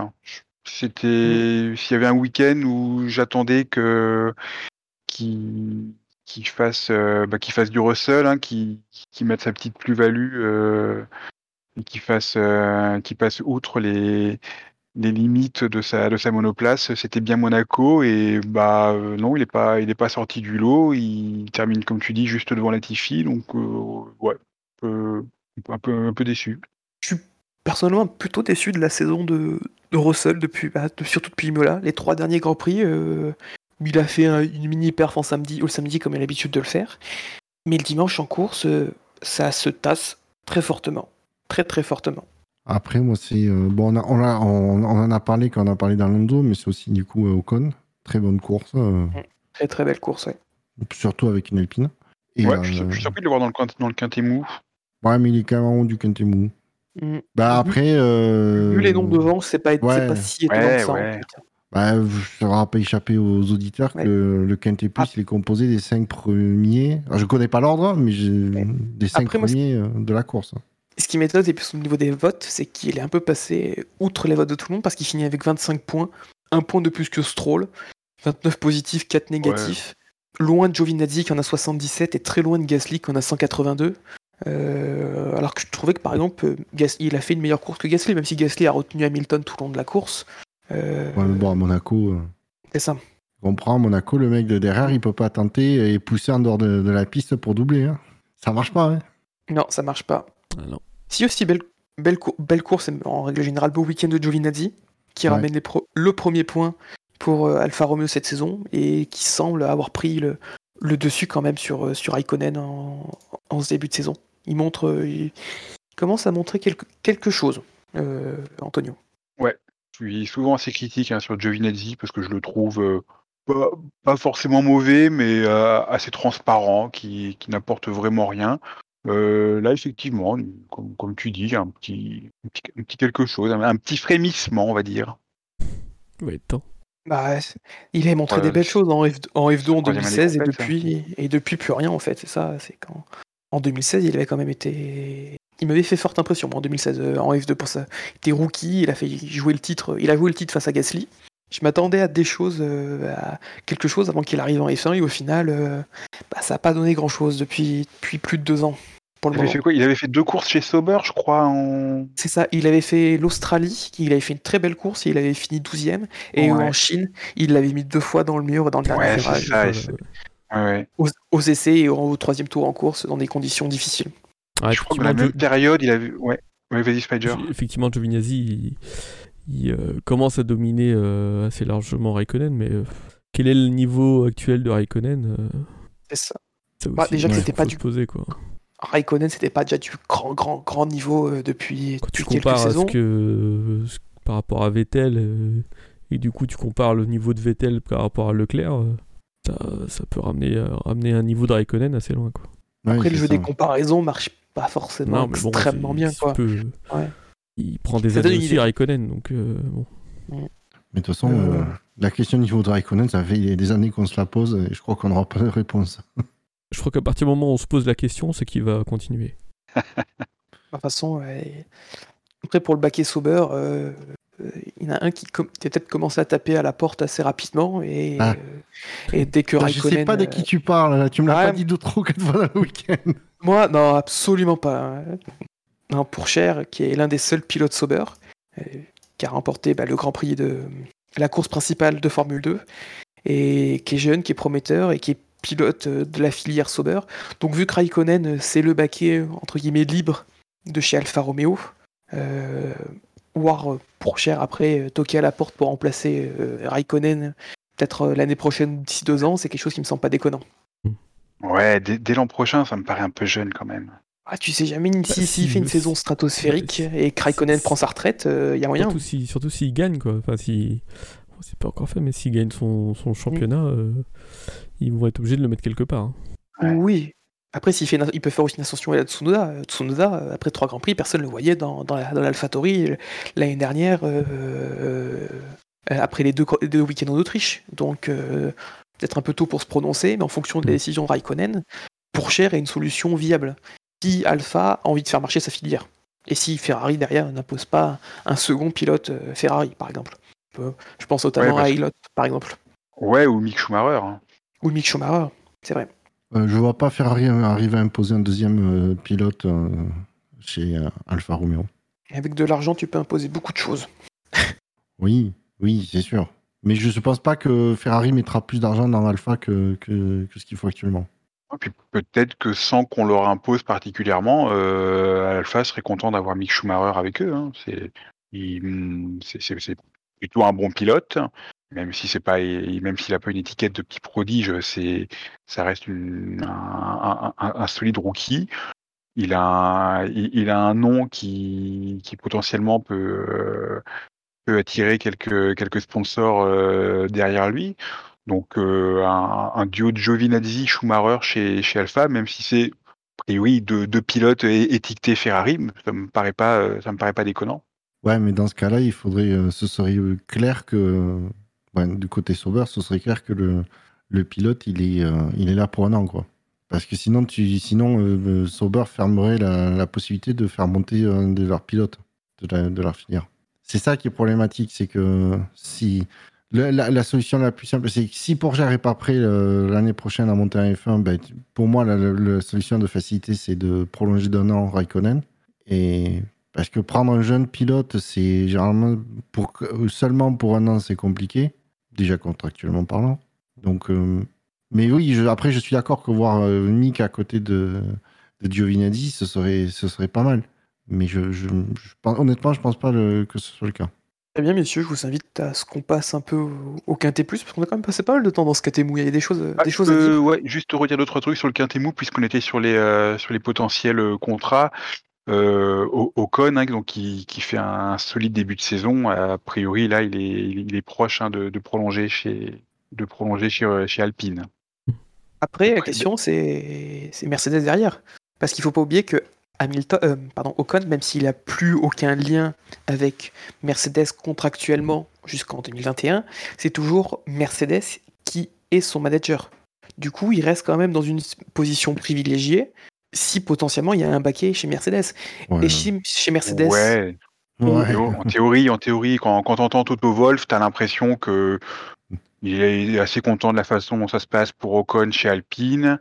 Et puis, bah, t'as aussi l'impression que Russell, il a sa place au show pour, euh, pour l'an prochain Ouais, chez, oui. chez Mercedes. Ça, ça, ça a l'air de, voilà, ça a l'air de se boutiquer comme ça. Oui, je pense que personne n'est dupe et que s'il y a un, baquet chez Mercedes qui se libère, il est pour Russell. Oui, pour l'instant, oui, il est pour Russell. Après, la, la l'option dynamique de la Ocon- saison, elle peut changer. Ouais. Ouais. L'option Ocon peut rester, euh, oui, ça, mais surtout l'option Ocon peut, peut être activée si le, un deuxième baquet chez Mercedes se libère. On sait jamais. Lewis peut arrêter à la fin de l'année. Hein. On l'a vu ce week-end, il est clairement sur la pente descendante, Hamilton. Ah ouais. Ah bah oui, c'est Ah ouais, non, mais il est foutu. ah, il, La il saison est de trop trop. vieux. euh, Bah, tout de suite, quand t'as pas la meilleure voiture, euh, bah ça s'est pas gagné. Ah ah, étonnant. En précis, c'est de effectivement, l'ironie, après, c'est de l'humour. Ils peuvent le laisser euh, Mercedes chez Alpine et puis euh, s'ils continuent à performer comme ça, le, leur reprendre chez Mercedes quand Hamilton s'en ira d'ici deux, deux ou Ah, trois ans. exactement. Exactement. Après, si avec Non, Alpine, mais- il arrive à créer une dynamique aussi, est-ce que. euh, Parce que 2022 va redistribuer les cartes, c'est une certitude. Va recreuser- il va recreuser des écarts. En fonction de qui arrive à négocier ce, ce- ce- quand même ce changement assez important, Ouais. ça va aussi donner des idées pour, pour la suite. Est-ce que changer de, de- d'écurie maintenant, euh, est-ce que c'est vraiment dans une dynamique intéressante? C'est des questions qu'on peut se poser en fait. C'est que En tout cas, en- moins d'un an, euh, c'est un sacré retournement de situation pour lui. Quoi, hein. L'année dernière, Ouais, il il- était quasiment euh, sans baquet à se, faire le, à se le faire prendre par Gasly. Et, et cette Mm. année, il a quasiment, euh, on va pas dire deux contrats, mais euh, il a au moins Bah, un contrat sûr son- et puis peut-être une option euh, un peu plus tard. Quoi. son podium, même si à la fin de saison, il commençait vraiment à se rapprocher de Ricardo, son podium l'a un peu libéré. Mais c'est une Et bonne là, chose pour Ocon euh, Oui. soit, Ah. euh, que, so- que son avenir soit plutôt, plutôt assuré euh, en F1 que, que obscur. Quoi. Et surtout, sur ce Surtout, début de saison, c'est très clairement l'un des meilleurs pilotes, euh, peut-être un peu l'un des oubliés, mais c'est sur ce qu'il montre en ce début de saison, il est peut-être parmi le top 5 des meilleurs pilotes dans ce début de saison. Ce qu'il arrive à faire, euh, c'est bien, je trouve, c'est vraiment, vraiment bien. Notamment en qualif, on a vraiment l'impression que qu'il extirpe euh, tout ce que tout ce qu'il y a à tirer de sa voiture. hein.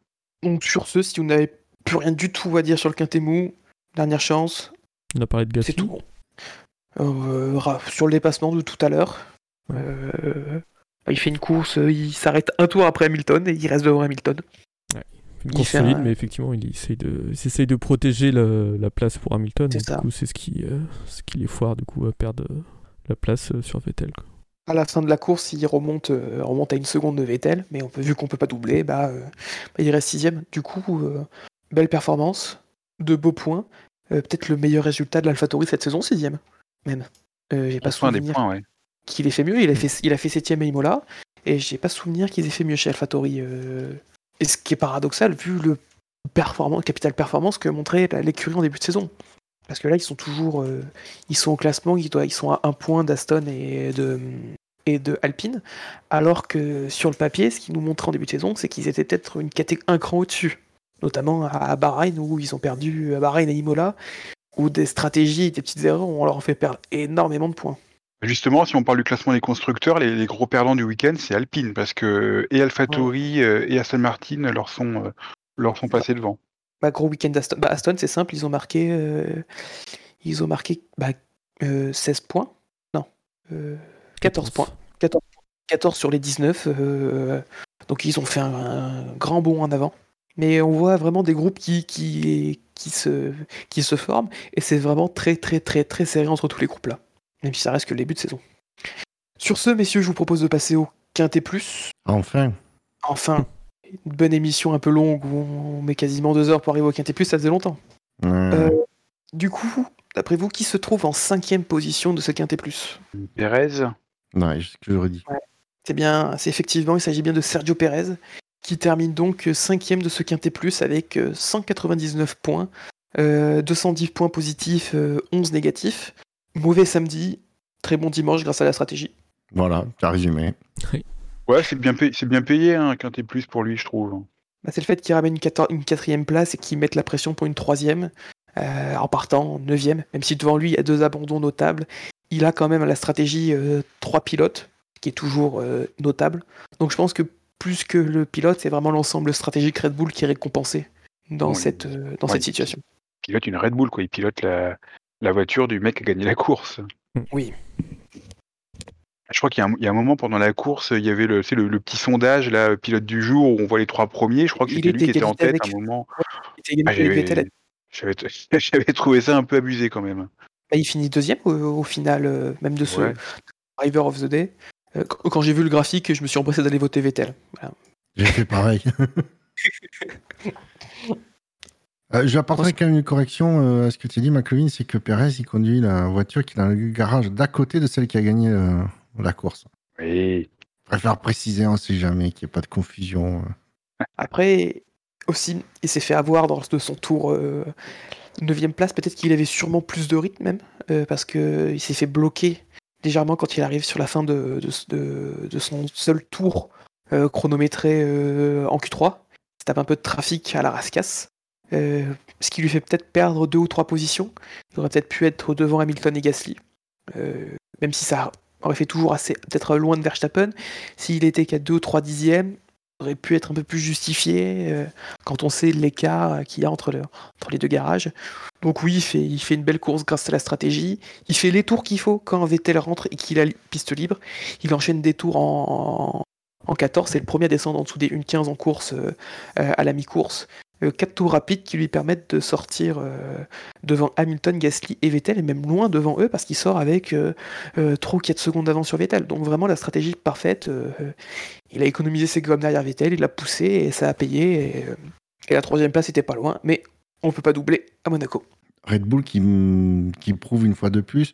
alors, contrairement à, Barcelone, où bon, mais ils n'avaient pas, de- pas le choix en fait. Ben là, ils montrent que dès qu'ils ont des possibilités euh, stratégiques, ça va quand même en profiter. quoi.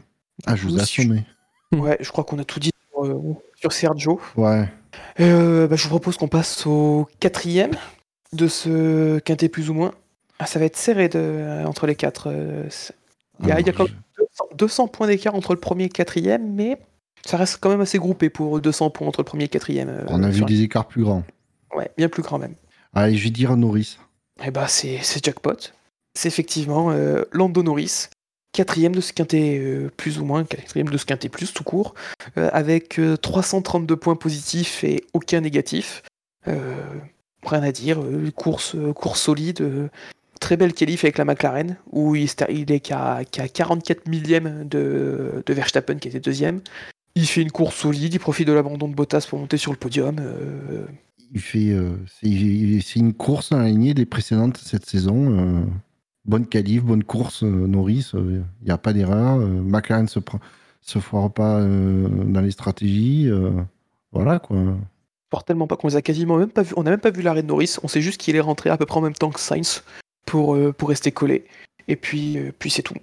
On l'a dit tout à l'heure, hein, c'est c'est surprenant. Enfin, il, il nous surprend Norris euh, cette année. On ne le voyait pas euh, aussi performant. Et là, euh, bah, je sais pas si- s'il a travaillé sur lui-même ou quoi. Et euh, bah, tout se passe bien. Il performe. euh, il domine largement son, son équipier. Il fait des podiums. On- impressionné par le ce début de saison Ouais. de, de Norris. ouais. J'ai envie de dire, on, oui, on le sent bien. On sent McLaren bien aussi. On les sent euh, sereins comme écurie. Et, c'est, et Norris à l'aise dans cette écurie. C'est vraiment. C'est pas, les, c'est pas les plus performants, mais euh, on sent que tout, tout, tout est bien géré, tout, tout fonctionne comme ils veulent. euh, ils n'ont pas la performance euh, maximale qui, euh, que permet le règlement, mais voilà, c'est, c'est bien huilé. Ouais, ça, fait plaisir à voir. il- il- enfin, du côté de Norris, du moins, avec McLaren, ils maximisent leur, leur Grand Prix. Ils, ils prennent les, les plus gros points qu'ils peuvent prendre. quoi. On sent qu'ils peuvent pas aller plus haut, mais ils sont à leur niveau ils sont au, sommet de ce qu'ils peuvent faire pour l'instant.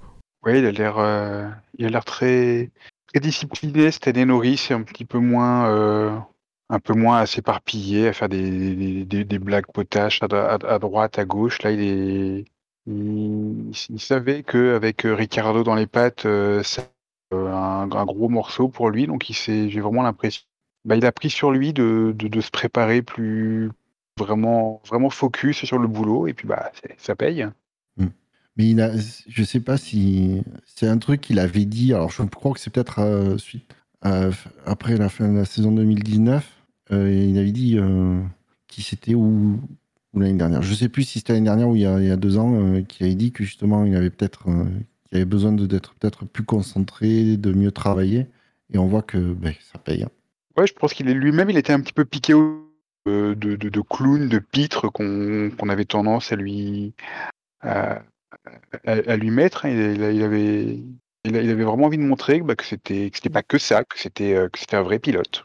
Oui, après, euh, c'est pas parce qu'il fait le pitre en interview que c'est pas un bosseur derrière. hein. Je, je, je- moi, je m'abstiens de tout jugement de ce point de vue-là. Mais oui, il, y avait un, il avait un petit travail à faire de, ce- de- Ouais. peut-être l'image publique qu'il donne, effectivement. Bah. Mais euh, je trouve c'est l'impression que c'est la séparation avec, euh, avec Sainz.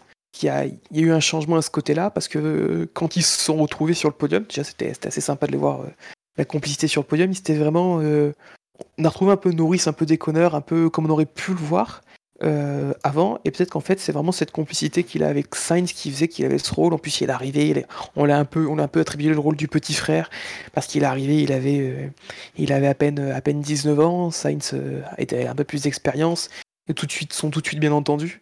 Euh, et là, le fait qu'il y ait Daniel Ricciardo qui arrive et que ce soit lui maintenant le, le boss de l'équipe, parce que c'est lui qui a le plus d'expérience avec le team. Alors, même si Ricardo c'est un multiple vainqueur de Grand Prix, il est là, c'est son territoire, et il montre de quoi, de quoi il est capable face à, à une pointure euh, qui est Ricardo.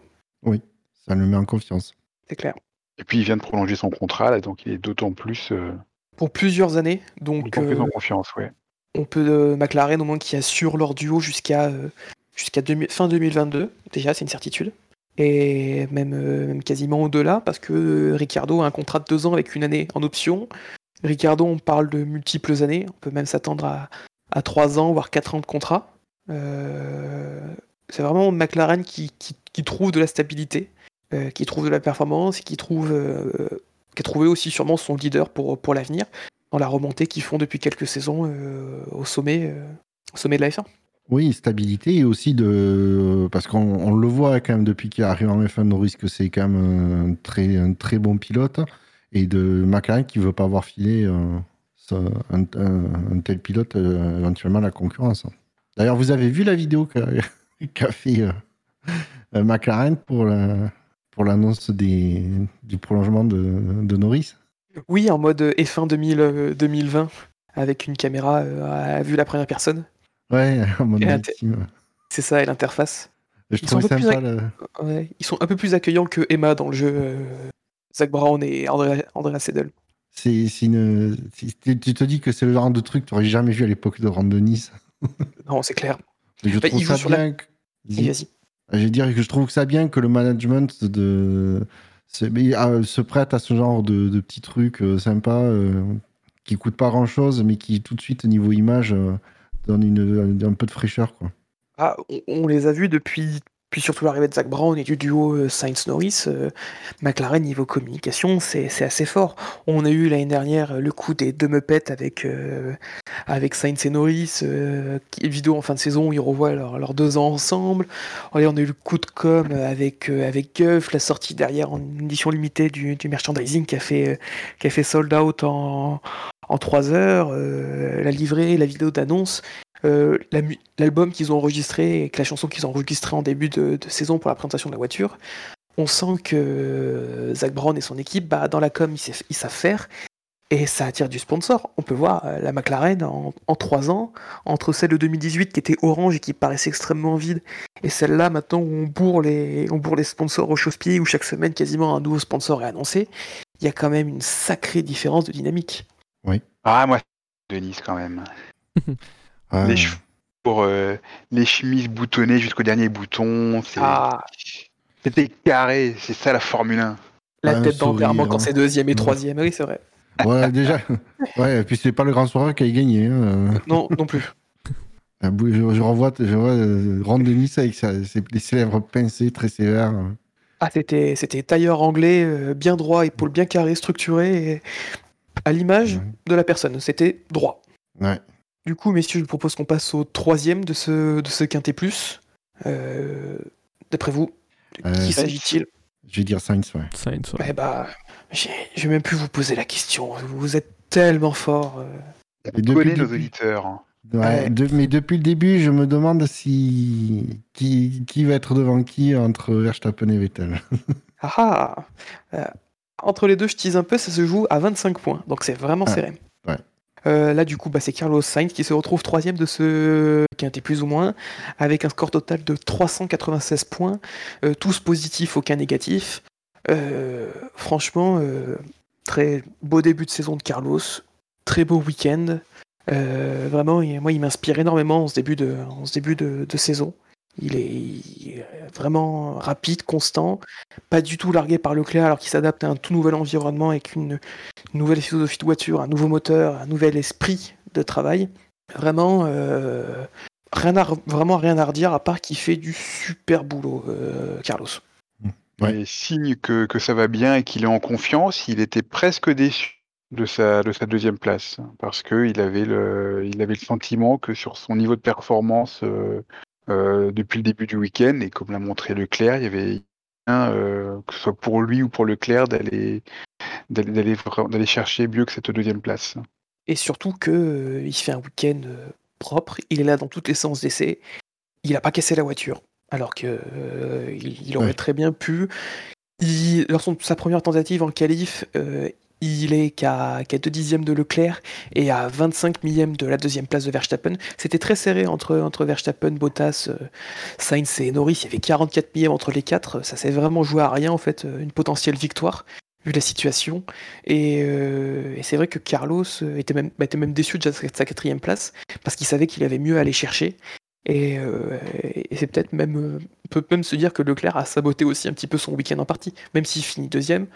Vu les performances de la Ferrari, la- les, les espoirs de victoire, ils étaient totalement légitimes et, euh, et la déception peut l'être aussi. Être un pilote qui était un peu sous-coté hein, depuis quelques années, Sainz. euh, je, je- je le trouvais, je le trouvais très bon assez- chez, chez Toro Rosso. Il faut se souvenir qu'il était euh, assez proche de Verstappen. hein, il y avait pas, il, il manquait pas, il, il y avait pas des écarts énormissimes. Euh, puis il y a eu ce passage, euh, ce, bref passage chez, chez Renault qui s'est qui s'est pas très très bien passé. Ça a un petit peu brouillé, ça a brouillé son image. On s'est dit ouais bon, ce Sainz, hein, c'est pas c'est pas génialissime. Et puis bon chez chez McLaren, il, a fait le boulot, mais vu que c'était un, débutant en face de lui, on savait pas forcément trop comment euh, comment interpréter ses performances. Est-ce que c'était est-ce que c'était lui qui était très bon ou euh, est-ce que c'était la, voiture qui, qui le faisait paraître plus beau qu'il ne l'était? Et là, chez, chez Ferrari, depuis le début de l'année, c'est une bonne. Il est globalement, euh, globalement derrière Leclerc, mais bon, pointure, c'est le, c'est le leader de Ferrari, il est, il est bien installé, donc il a, il a vraiment pas à rougir de ses performances, euh, Carlos. Et surtout, vraiment pas loin. À part, il a fait une mauvaise course à Barcelone. C'est, je crois, la seule course où il marque pas de points à cause d'une stratégie euh, euh, assez, atypique, où il rentre tôt et avec les médiums, au final, son rythme s'écroule et il termine euh, 11e, 12e. Mais sinon, toutes ces courses, elles sont solides. Euh, Bahreïn, c'était plutôt solide. Imola, c'était très solide, sachant qu'il partait, partait loin. Euh, Portugal, il a perdu un peu de rythme, mais Leclerc était vraiment très rapide ce week-end. Et euh, si on prend l'addition, c'est celui très clairement qui souffre le moins euh, euh, dans une nouvelle écurie. Et surtout quand on sait le niveau que Leclerc peut avoir, et qu'il a depuis même tout simplement depuis deux saisons, c'est vraiment. euh, c'est pas étonnant, mais c'est impressionnant plutôt ce qu'il fait. Parce que étonnant, on a vu des signes comme quoi il pouvait être rapide, mais là, il est vraiment pas largué. Il s'est il- il habitué rapidement, il semble bien intégré dans l'équipe, il semble y avoir une certaine complicité entre les deux. Donc Ferrari, ils ont vraiment euh, des bases très solides pour reconstruire. Vraiment. Oui, il est, il est là depuis cinq grands prix, mais on a l'impression qu'il est là depuis toujours, en fait. C'est ça. Et surtout, même on peut voir le, le lien, on en reparlait tout à l'heure avec Leclerc, mais le fait que Leclerc soit là pour venir féliciter Sainz et tout, pour la force dans l'écurie, il montre qu'ils sont soudés, qu'ils sont une unité, et ça fait longtemps qu'on n'a pas vu une, une telle unité chez Ferrari. Le groupe vit bien. Le groupe vit bien. Ils ont parqué le bus l'année dernière, maintenant c'est la face ascendante. C'est ça. C'est la vie du, du tifosi de service. hein, euh. Oui, il est Ah, toujours sur le tabouret corde de dimanche euh, Non, non, mais que je t'ai gentiment pour envoyé. Sainz, effectivement, on était. euh, On est surpris par son début de saison, quoi. On, on, on imaginait qu'il allait se faire euh, battre largement euh, par Leclerc. Et finalement, dans tous ceux qui ont changé d'écurie, c'est effectivement, quand- comme vous l'avez dit, c'est celui qui est le, le plus proche. Enfin, il est dans le jeu de Leclerc à chaque course quasiment. Il y a quand, quand qualif où il se fait légèrement battre au, au dernier moment. Et non, bah, c'est un- on l'attendait comme un comme un pilote euh, juste numéro 2 et il fait, il fait plus que ça quoi. Il est, dans le jeu et, c'est euh, par rapport à ce qu'il nous avait montré dans, dans le passé, c'est un peu surprenant. ouais. Bah, surtout qu'après, il commence à avoir une certaine expérience. Il doit être. Il a plus d'une de 100 Grands Prix maintenant. Ça fait 6, sa septième saison même en, en F1. Euh, il reste assez jeune, même si par rapport par exemple aux deux autres sur le podium, il est, il est un peu plus âgé. D'ailleurs, c'est même lui, c'est, on lui fait la remarque euh, en- après course en conférence de presse. C'est Norris et Verstappen qui, qui lui disent qu'il a ruiné le fait que ça allait être le podium le plus jeune parce qu'il est, il est- il était commencé à être trop vieux qu'il a 26 ans, un peu trop vieux pour, pour la stat. Du coup, euh, du coup, ouais, c'est un pilote qui reste jeune, qui a de l'expérience et qui s'est bien intégré, et qui là au classement bah, se retrouve à deux points de Leclerc. Même si Leclerc avait le double de points que de lui euh, avant le début du, avant le Grand Prix de Monaco, sur ce qu'on voit, ça semblait un peu cher payé. et Vraiment, il fait un très très bon début de saison, euh, Sainz. Ouais, pour, et pour, pour l'avenir, pour construire et tout, euh, c'est c'est bien d'avoir deux pilotes comme ça, en plus qui ont, l'air de s'entendre et euh, au, un niveau de performance euh, très proche, c'est très bien pour le pour l'avenir. Du coup, messieurs, je vous propose de passer au, au deuxième de ce quintet moins. Quintet moins, pardon, de ce quintet plus. D'après vous, Vettel, Verstappen, Verstappen, Vettel. Allez, j'ai tenté le pari Verstappen. Verstappen pour Buchor, Je dirais que ça devrait, ça devrait être Vettel, logiquement. Ouais, Logiquement. Vettel aussi. Vettel Mais- aussi. Et bah, c'est c'est la majorité qui l'emporte, puisqu'effectivement, c'est Sébastien Vettel qui se retrouve second de ce quintet plus depuis bien longtemps. Euh, un total de 497 points, 501 positifs et 4 négatifs. Euh, je pense que les 4 points négatifs, c'est les quelques personnes jaloux de, de sa repousse de cheveux qui a été plutôt, vraiment réussie. Non, c'est euh, les, les fans de les fans d'Hamilton. Je pense que c'est les fans de Lance Stroll euh, qui sont déçus de ne pas avoir assez triplé. Du coup, on va vérifier si Fab et, euh, et Quentin, nos, nos fans de Lewis. Attendez, euh, attendez. Est-ce qu'il n'y a pas un vote du comité anti numéro 5 dans le chat, dans les votes? Non, je trouve rien. Dommage. Euh, du coup, ouais, bah, solide course de Vettel, qui marque enfin des points euh, depuis cette Grand Prix. La fois, c'était son, son podium en Turquie. Euh, et d'une sacrée manière, cinquième au Monaco avec une Aston qui semble difficile depuis le début de la saison, en faisant une course, euh, une très bonne course, en ayant vu un Vettel quand même assez incisif. Vraiment, euh, ça fait ça fait vraiment plaisir de le voir, de le voir faire cette course. Il a toujours été bon Vettel à Monaco. Bah, il a jamais fini en dehors du top 5 quand il a fini. C'est il a vraiment toujours fait des bons résultats là-bas. C'est d'ailleurs le pilote qui a marqué le plus de points euh, à Monaco. C'est une statistique que j'ai vue. Je ne sais pas si ça prend en compte les changements de d'époque et de format de, de points. Mais en tout cas, la stat, c'est que c'est lui qui a marqué le plus de points à Monaco. Ce qui est déjà pas mal. Parce que tu joues une belle stat.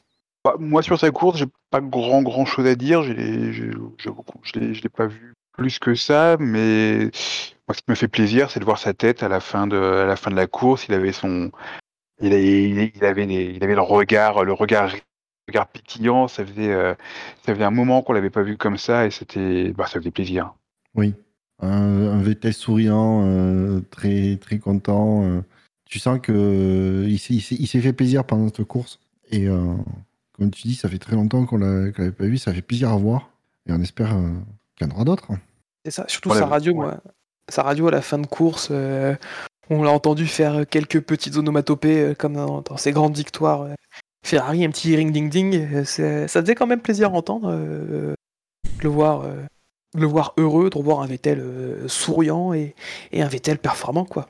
Parce que ça reste quand même un, quatre fois champion du monde qui nous a euh, fait vibrer pendant des années. C'était quand même un peu triste de le voir en difficulté, euh, en espérant qu'il garde cette dynamique et que ce soit pas un coup d'éclat ponctuel. Euh, on, on lui souhaite voilà, que c'était vraiment c'est- c'était c'est le début d'une nouvelle dynamique. Ouais, ça fait deux, deux ou trois grands prix, je crois que ça commence à aller un peu mieux quand même au niveau de Vettel. Il se rapproche de Stroll et là, bon, ouais, il fait effectivement un, essai- un excellent, pardon, un excellent grand prix aidé un peu par la stratégie qui permet de, de passer euh, Gasly et Hamilton et du coup, non, c'est- c'est c'est bien pour lui et pour, euh, pour la saison et qui, qui, qui continue comme ça. Ouais, Je disais que je l'avais pas vu pendant sa course, mais enfin si, on l'a vu quand même avec son, son duel avec Pierre Gasly à la, sortie des stands. Et c'était, bah c'était, c'était, c'était chaud, c'était incisif, mais c'était, c'était précis. Hein, lui qui est, parfois un peu maladroit dans le, dans le, dans les duels roue contre roue. Là, là, fallait pas se craquer parce que si- s'il y a bien un endroit dans le championnat du monde qui moi me fait toujours flipper, c'est cette montée de, de beaux rivages où ça serpente. Là, on sait jamais trop quelle est la, quelle est vraiment la, la bonne trajectoire où il faut se positionner. Je, je, je ne, j'ai, j'ai toujours la crainte qu'il y ait un, qu'il y ait un énorme carnage un, un jour à cet endroit-là. Là, je, j'étais presque rassuré que le, que le, que le, que le réalisateur coupe parce que ça, me, ça, me, ça me Ah. faisait peur. Ah ouais. Mais ouais, non, mais il, il, il, il était super sur cette, euh, sur cette petite phase de, de, de course, Vettel. Il a retrouvé la niaque. Ouais. En fait, euh, je pense que son envie et ses capacités, elles sont. Il y a une corrélation avec euh, son, sa masse capillaire. Donc euh, la passe difficile est passée maintenant. Les cheveux, la- l'implantation s'est bien passée. Du coup, on devrait le retrouver du rythme et alors, on va le retrouver qu'une afro d'ici la fin de saison. Et il va gagner tous les grands prix. Si ma, si ma thèse est juste. Elle est fausse. Ah, Vettel coiffé comme Hamilton, euh, moi, j'achète. Ah, euh, un petit Vettel avec des dreads, euh, putain, j'en rêve. J'ai d'ailleurs un, un Photoshop accroché déjà euh, au-dessus de mon lit. euh, J'y pense. Mon Dieu. Du coup, si on a tout dit sur Vettel, je vous propose qu'on passe donc au, au vainqueur de ce, de ce quintet plus ou moins, mais également Et aussi au course, vainqueur. Et ouais, c'est ça, au vainqueur de ce Grand Prix, qui pour la première fois de sa carrière en monoplace mène un championnat. Plus qu'en F1, c'est la première fois de sa carrière en monoplace qui mène un championnat. Il s'agit bien évidemment de Max Verstappen, qui finit avec un total de 522 points, euh, 530 positifs et 8 votes négatifs. Il a une belle course. Ben, sans faute. C'est ça. Il a, il a failli se louper au départ, mais heureusement, il a bloqué Bottas. Et ensuite, c'était, c'était cruise control jusqu'à l'arrivée. C'est récurrent, hein, les difficultés au départ de Verstappen. hein. Que ce soit cette rien. saison, voire même, je crois, l'an dernier, c'était souvent. euh, c'est, c'est- ouais, c'est- c'est assez souvent qu'il a des envols laborieux. Bah, c'est généralement tout ou rien, en fait. Euh, il est capable de faire des départs ratés comme euh, en Autriche ou en Allemagne en 2019, où il perd euh, 5-6 places sur les départs. Là, il a failli se louper. Par contre, il y a des départs comme à Imola, où c'est, euh, il fait un départ euh, canon. Après, je trouve pas son départ raté euh, dimanche. Je... euh, il a le côté euh, plus sale de la piste Mm. qui, peut excu- qui peut expliquer la, la petite différence euh, entre euh, Bottas et lui. Euh, voilà, euh, je trouve pas. Je trouve, je pense qu'ils ont eu la même impulsion les, deux et que euh, Verstappen ayant un peu moins de motricité, bah, il perd un poil, mais il gère bien quoi. Il avait anticipé, clairement vu, vu comment il s'est positionné sur la grille, il avait anticipé ça, et du coup il avait bien anticipé, il a bien géré.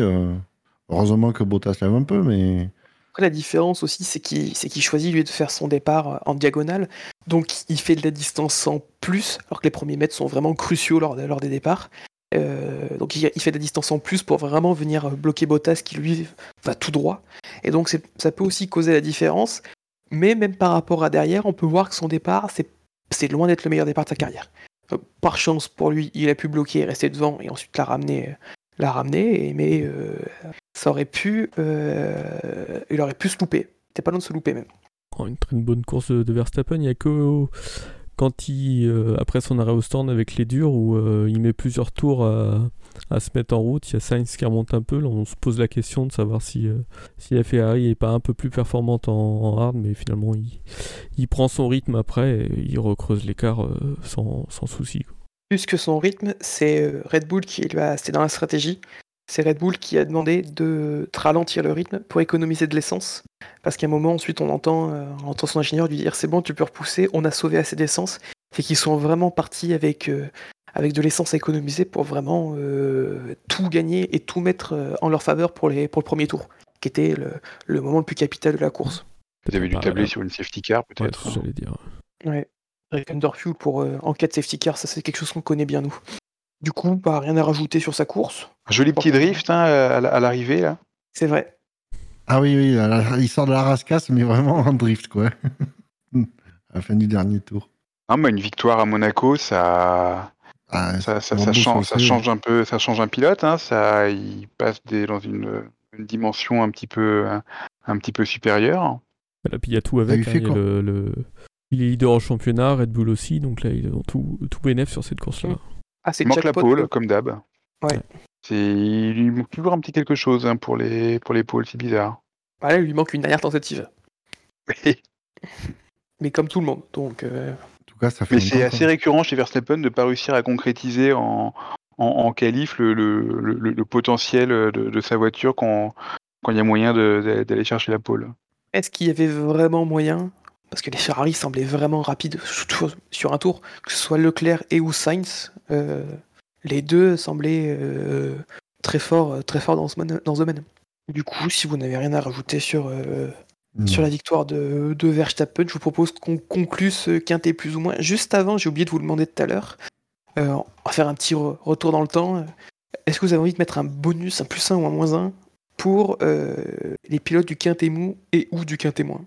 Plus un à Grosjean On peut le rajouter sur son total 2020, je pense que ça ne posera pas de souci. ou un moins un à Villeneuve. On peut remonter à son total de 2006, je vais Euh. rajouter un moins 1. Je pourrais mettre un plus 1 Ah. à Giovinazzi. moi. Hmm, Pas convaincu, pardon. Non. En vrai, j'ai posé la question, mais il n'y a pas de plus 1 ou de moins 1 qui arrive, sauf si on arrive vraiment à, si on arrive à me convaincre. Ouais, non, là, comme ça. D'ailleurs aussi pour revenir rapidement sur ces pilotes-là, euh, dont fait partie euh, plus ou moins Charles Leclerc, euh, Ferrari euh, vient de a annoncé il y a deux heures que euh, le, le problème était dû à l'accident. Voilà. Et que c'était pas un problème euh, sorti de nulle part. Non, c'était vraiment, c'est vraiment l'incident qui est, qui est la cause de, de- du, D- du DNS de, de Leclerc. C'est bien de clarifier ça parce que finalement, euh, en faisant ça, Ferrari euh, euh, accepte le, que le, que- ben, du coup que le, le fait que euh, Leclerc prenne pas le départ est de leur faute puisque du coup, euh, ça, ils auraient, ouais, dans- je- je- moi, c'est c'est la déduction que je fais, donc je peux me tromper, hein, mais qu'ils ont, ils, ils auraient pu mieux faire leur travail de contrôle. euh, Du coup, comme le dit Chini dans le chat, euh, moins un pour Leclerc? ben, non. Non. Mais c'était pas réussi à vous convaincre. Non, moi franchement, il n'y a pas de pilote qui mérite un moins un ou un plus un. hein.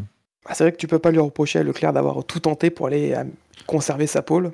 C'est euh, ouais, c'est des... il- Leclerc il se crache dans son tour de, dans- de- dans sa deuxième tentative en Q3, donc c'est que là vraiment où tu vas chercher limite. Donc c'est ben, il a franchi un peu limite, c'est c'est c'est payé cash à Monaco, on le sait.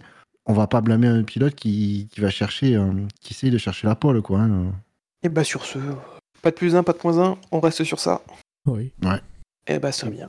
Du coup, je vous propose qu'on passe euh, en détail les classements. Euh, c'est donc Max Verstappen qui devient leader au sein du, vrai classement avec euh, 32 points. Il devance euh, Lewis Hamilton avec, euh, avec 27 points et Lando Norris 17. Derrière suivent Leclerc euh, à 8, Ocon, Sainz et Vettel, euh, Vettel et Perez euh, tous les 4 à 6. Daniel Ricciardo avec 3 points, Yuki Tsunoda avec 2 points, euh, Fernando Alonso avec 2 points, et ferme la marche euh, Nikita Mazepin avec moins 1 point. Euh, au niveau des constructeurs, c'est Red Bull qui prend, la tête aussi avec 38 points, devant Mercedes 27, McLaren 20, Ferrari 14, Aston Martin 10, Alpine 8, AlphaTauri 2 et As moins 1. En ce qui concerne l'autre classement, c'est donc Max Verstappen qui prend la tête avec 105 points devant, euh, devant Lewis Hamilton. En troisième position, Lando Norris retrouve, euh, retrouve sa troisième position qu'il a occupée après euh, le Grand Prix d'Imola, devant Bottas, Perez, Leclerc, Sainz, et Ricciardo pour compléter, euh, non pas, pas pour compléter le top 10, pardon, Gasly et Ocon pour compléter le top 10. Euh, je vous propose, messieurs, qu'on passe au fait marquant. Elle est presque là, cette victoire Accélère Accélère Oui, Ne lâche pas. La victoire de Pierre Gasly. Il l'a fait. Et du coup, avant de passer aux faits marquants de ce Grand Prix, on va revenir sur les faits marquants du Grand Prix d'Espagne. Euh, vous avez été 134 votants euh, pour ces faits marquants et on vous remercie euh, de, ce, fait. En dernière position se trouve le, on a Gran Carrera qui a obtenu 3 votes et euh, 2% des voix. Je crois que c'était euh, c'était Quentin, si ma mémoire, euh, ma mémoire est bonne. Ouais, Ensuite, on, ouais, on a en troisième position, on a Mazepin, en plus d'être nul, il ne sait pas lire les drapeaux, qui a reçu 38 votes et 28% euh, des voix. C'était toi, Buchor? Ouais.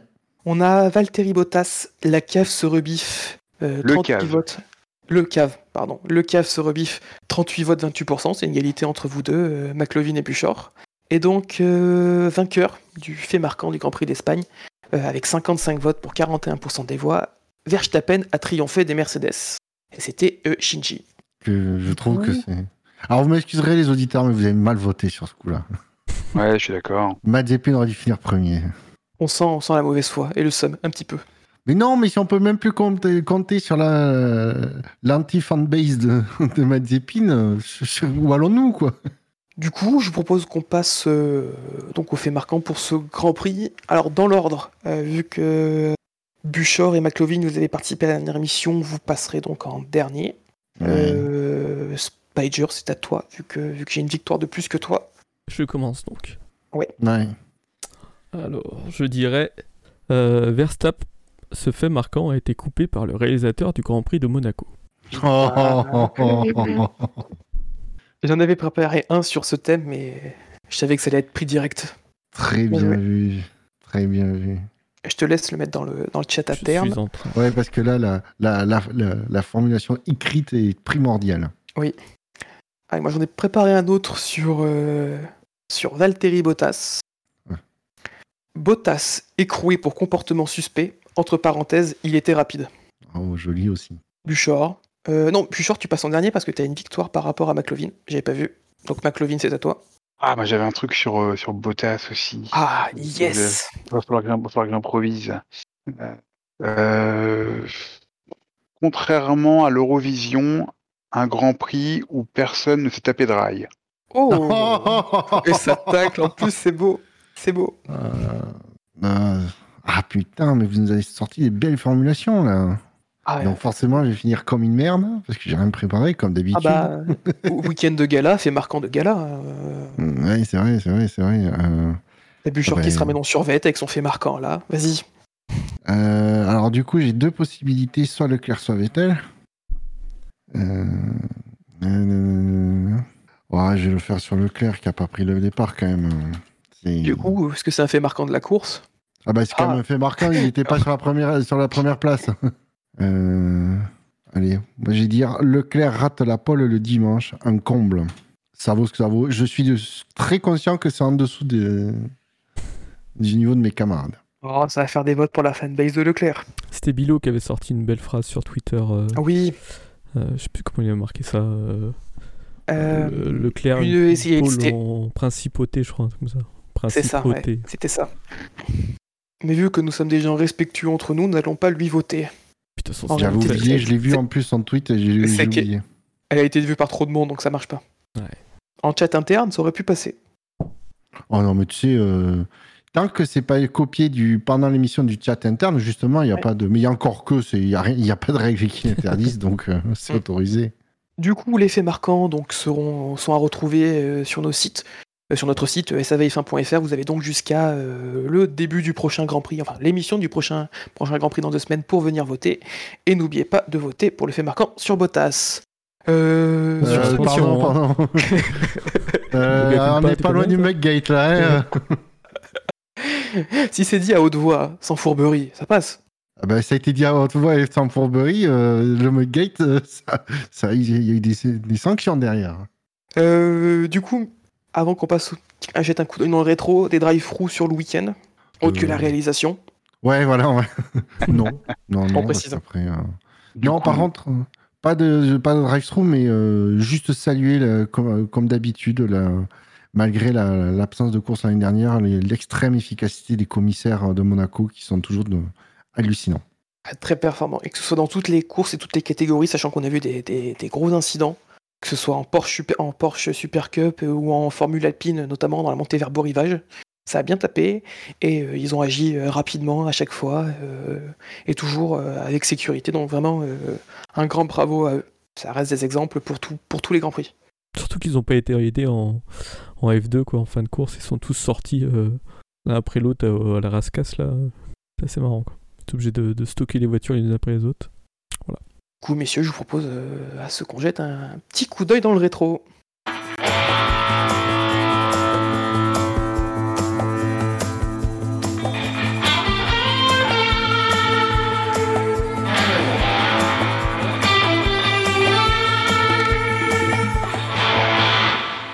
Coup, en ce dimanche 23 mai, c'était donc le cinquième Grand Prix couru ce jour, euh, également le cinquième Grand Prix Monaco, après l'édition de 71 remportée par euh, Stewart, euh, la célèbre édition de 82 et avec ses derniers tours de folie remportés par Patrese, le Grand Prix de 93, la dernière victoire de Senna à Monaco, et enfin le Grand Prix de 2004 remporté par Jarno Trulli, sa seule et unique victoire.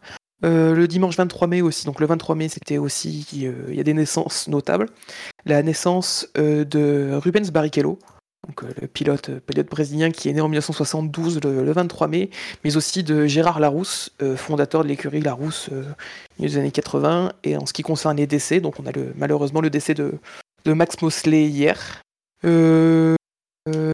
Euh, aussi, juste petit point statistique par rapport au Grand Prix. Euh, on a donc vu ce week-end euh, le troisième podium le plus jeune de l'histoire, avec une moyenne d'âge de 23 ans, 11 mois et 18 jours. Juste derrière Italie 2008 qui avait 23, et une moyenne de 23 ans, 11 mois et 16 jours. Reste le plus jeune, le Grand Prix du Brésil 2019, avec une moyenne d'âge de 23 ans, 8 mois et 13 jours. Euh, sur ce, je veux bien qu'on revienne un petit peu sur. On n'a pas tant parlé que ça, on a plus parlé lors du warm-up. C'était euh, la livrée spéciale de, de, McLaren, la livrée Gulf, rendant hommage euh, au partenariat euh, historique avec la marque et notamment à leur engagement et à la livrée de la McLaren F1 GTR euh, Long Trail en 97 au Mans, qui a fini deuxième. Et moi, du stage, je proposais un petit jeu qui va lier euh, ces deux univers, donc la F1 et, euh, et les 24 heures du Mans, en vous proposant de retrouver des pilotes qui ont fait euh, à la fois un podium à Monaco et au Mans. Du coup, le principe du jeu va être assez simple. Je vais vous poser des questions sous forme de, un peu comme dans l'émission Question pour un champion, c'est-à-dire que je vais vous faire une description, raconter petit à petit en rentrant de plus en plus dans les détails. Et le but, il, fait, il faudra être le premier à me dire de qui il s'agit. Je vais commencer euh, mon histoire. Et euh, pour parler, vous devrez me dire top, donc je me couperai net et vous me devrez me dire un nom. Si vous vous loupez, vous n'avez plus le droit de parler tant que les autres ont encore leur chance. Sinon, euh, si tout le monde passe et se loupe, vous pouvez rebuzzer directement. Donc pour vous, là, le, le buzz, ce sera juste, vous avez juste à me dire top et je me couperai à ce moment-là. C'est clair? D'autres oui. questions? Oui. Tu sais qu'il y a McLovin avec C'est clair. Hein. Oui, je sais, c'est pour ouais. ça. Et deux fois d'affilée. Donc j'en ai prévu. Je me le tape. Que... J'en ai prévu que 5 parce que je sais que ça peut aller, ça va aller assez Oui. vite un petit jeu, vraiment une petite digestion. Du coup, je vous propose de passer avec, euh, avec le premier pilote. Donc voilà, je vais commencer à lire la petite histoire que j'ai faite. Dès que, dès que vous pensez que vous avez une réponse, n'hésitez pas à dire top. J'ai commencé ma carrière, sachant aussi pour les questions, je me mets à la première personne racontant comme si j'étais euh, Oui. la personne qui parlait, ce sera plus facile. J'ai commencé ma carrière en m'engageant dans des courses de côte dans ma région natale avant de partir pour l'Europe quelques années plus tard. Un an après mon arrivée en Europe, je suis repéré par un champion du monde de F1 qui m'engage pour travailler dans son garage. Devenu ami avec ce champion du monde, il décida de m'engager en F1 lorsqu'il créa son écurie. Dans ce même temps, je cours les 24 heures du Mans et rate la victoire pour quelques centièmes lors de ma participation avec mon coéquipier Ken Miles. En F1, mes performances flamboyantes font que je décroche un titre devant les favoris qui étaient Brabham, Cla- Clark et Stewart en 1967. Je suis... Denny Hulme. C'est tout bon. N'hésitez pas à dire top, à me couper si vous l'avez eu Non, mais- Bravo. avant. Je te rassure, mon micro était à l'heure, pas je muté, cherche. hein. Ouais, moi aussi. Et en plus, vu que ça va assez vite, t'as pas le temps d'aller faire un petit stat F1 pour trouver. Pas de triche. Non. Bah du coup, euh, 1-0 Enchaîne. pour toi. euh, 1-0 pour toi, McLovin. Euh, va partir sur un second, un peu plus simple. Je pense que tout- vous pouvez tous l'avoir, il va falloir être rapide pour celui-là. J'ai pris mon envol plusieurs fois dans ma carrière. J'ai un petit faible pour me Top. prendre des gros... Vas-y. Marc Weber. Oui. J'ai pensé. ouais. Alors, je vais vous finir la petite, petite description. J'ai pris mon envol plusieurs fois dans ma carrière. J'ai un petit faible pour me prendre des gros cartons dans la montée de Sao Paulo. J'adore taper fort sur la table avec mon verre d'eau quand je suis pas très content. Et je suis l'auteur d'une des radios les plus mémorables de l'histoire de la F1, lorsque mon repas de midi, sûrement constitué de sushis pas très frais, a décidé de prendre le dessus sur le reste de mon corps. Je suis Mark Webber. Eh ben, euh, J'avais pas tous les indices qui ont suivi mon, mon top. Et le jeu pris mon envol plusieurs fois dans ma Oui, carrière. euh, Ben, il a fait Yes. euh, au 24 heures du Mans et en F1. C'était pas à Monaco, c'était à Valence. Valence. À Valence, ouais. Avec Kovalainen. Euh, oui, c'est Envole-moi, petit hommage à Jean Goldman. Du coup, euh, pour la suite, on va enchaîner qu'une- directement avec une troisième, euh, troisième petite, euh, petite question. Alors, j'ai commencé ma carrière en courant le Grand National au volant de ma Ford Capri RS. Après cette première expérience concluante, j'enchaîne les, les succès dans les, dans les catégories régionales françaises et fais mes débuts aux 24 heures du Mans, euh, au Mans 4 ans après le début de ma carrière. Je remporte les 24 heures à ma troisième participation dans un équipage 100% français. Et en parallèle, j'effectue mes débuts en F1, comme mon demi-frère. Oui, Didier Pironi. oui, c'était bien ça.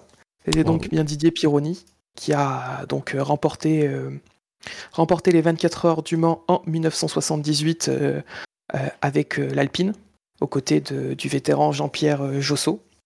J'ai la petite description, donc euh, comme mon demi-frère l'a fait 4 ans avant moi, son demi-frère a aussi couru quelques grands prix en F1. les années José 70. Dolem. Ouais. Alors que je me dirigeais vers un premier titre mondial en F1, qui aurait été par la même occasion le premier pour mon pays, je suis victime d'un- terrible accident qui mit fin à ma carrière. Cinq ans après cet, incident, j'ai perdu la vie dans un nouvel accident, mais cette fois-ci un accident d'offshore. Je suis Didier Pironi. Donc McLovin, ça te fait, euh, ça te fait deux points. Et du coup, on va directement, directement enchaîner. J'ai pour plat préféré les pâtes. J'aime la magie, le sport à la télé, le cinéma informatique, et je parle quatre langues. Qui suis-je? Non, je déconne, j'en ai d'autres encore. Ce serait peut être n'importe qui. Jeune, j'ai envisagé.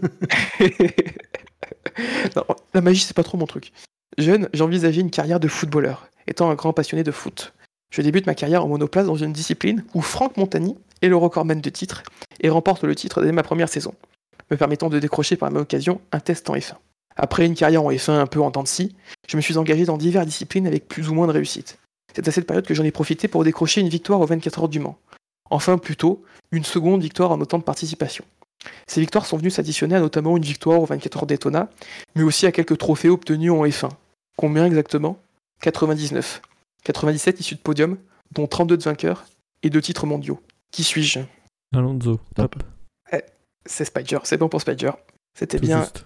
Alonso, ouais, sur le gong par rapport à Bouchard, meilleure connexion. Du coup, Je- ça nous fait bah, deux points pour toi. Alonso, j'ai pas reconnu tout de suite. Ouais, oui, J'avais pas Alonso de toute façon. Ouais, j'étais étonné de voir qu'en Formule Nissan, donc où il a fait ses débuts, c'est Franck Montagny qui est le recordman de titres avec deux titres. Comme quoi. C'était Je l'ignorais. info inutile, donc euh, indispensable. Euh, du coup, je propose, il reste deux petites descriptions. Pour l'instant, McLovin a une petite avance avec, euh, avec euh, 2-1-1. Euh, on va enchaîner avec, euh, avec ce pilote. Après une carrière en F1 longue de 194 Grands Prix, où j'ai décroché plusieurs victoires, plus d'une vingtaine de podiums de pole position ainsi qu'un titre de vice-champion du monde. Je m'engage. Oui, vas-y. Mi- Michele Alboreto? Exactement. Putain, il est fort. Là, Il est fort. C'est le nombre de grands prix, je savais qu'il allait, qu'il allait les trouver. Il est euh, pas jouable, mais il est pas jouable. Du coup, je reprends. Plus d'une vingtaine de podiums, deux pole positions ainsi qu'un titre de vice-champion du monde. Je m'engage à temps plein en sport prototype. En 5 ans, je décroche une victoire au Mans ainsi qu'un autre, podium pour ma dernière participation. Alors que j'étais parti pour décrocher sûrement d'autres podiums au vent avec l'ultra performante R8, je me tue lors des ess- d'essais en 2001, victime d'une crevaison à 320 km/h. Je suis Michele Alboreto. Alboreto, pardon. Du coup, bah 3-1-1. Euh, McLovin, t'es irrattrapable de toute façon, donc on va faire la- Ouais. la On va petite abréger, dernière. hein. Ouais. ah, juste pour faire un petit 4-1-1, Ouais. ce sera beau. Dans le monde de l'horlogerie, mon nom désigne une variante d'un modèle iconique de la marque suisse Heuer, l'Autovia. En ce qui concerne ma vie, je suis né au beau milieu de la Seconde Guerre mondiale et j'ai perdu mes parents alors que je n'avais même pas deux ans. Décrit comme le comique de service par mes frères et mes camarades de classe, je m'engage dans ma première course en 1961 au volant de la Simca Aronde de ma grand-mère et je me fais disqualifier pour conduite dangereuse.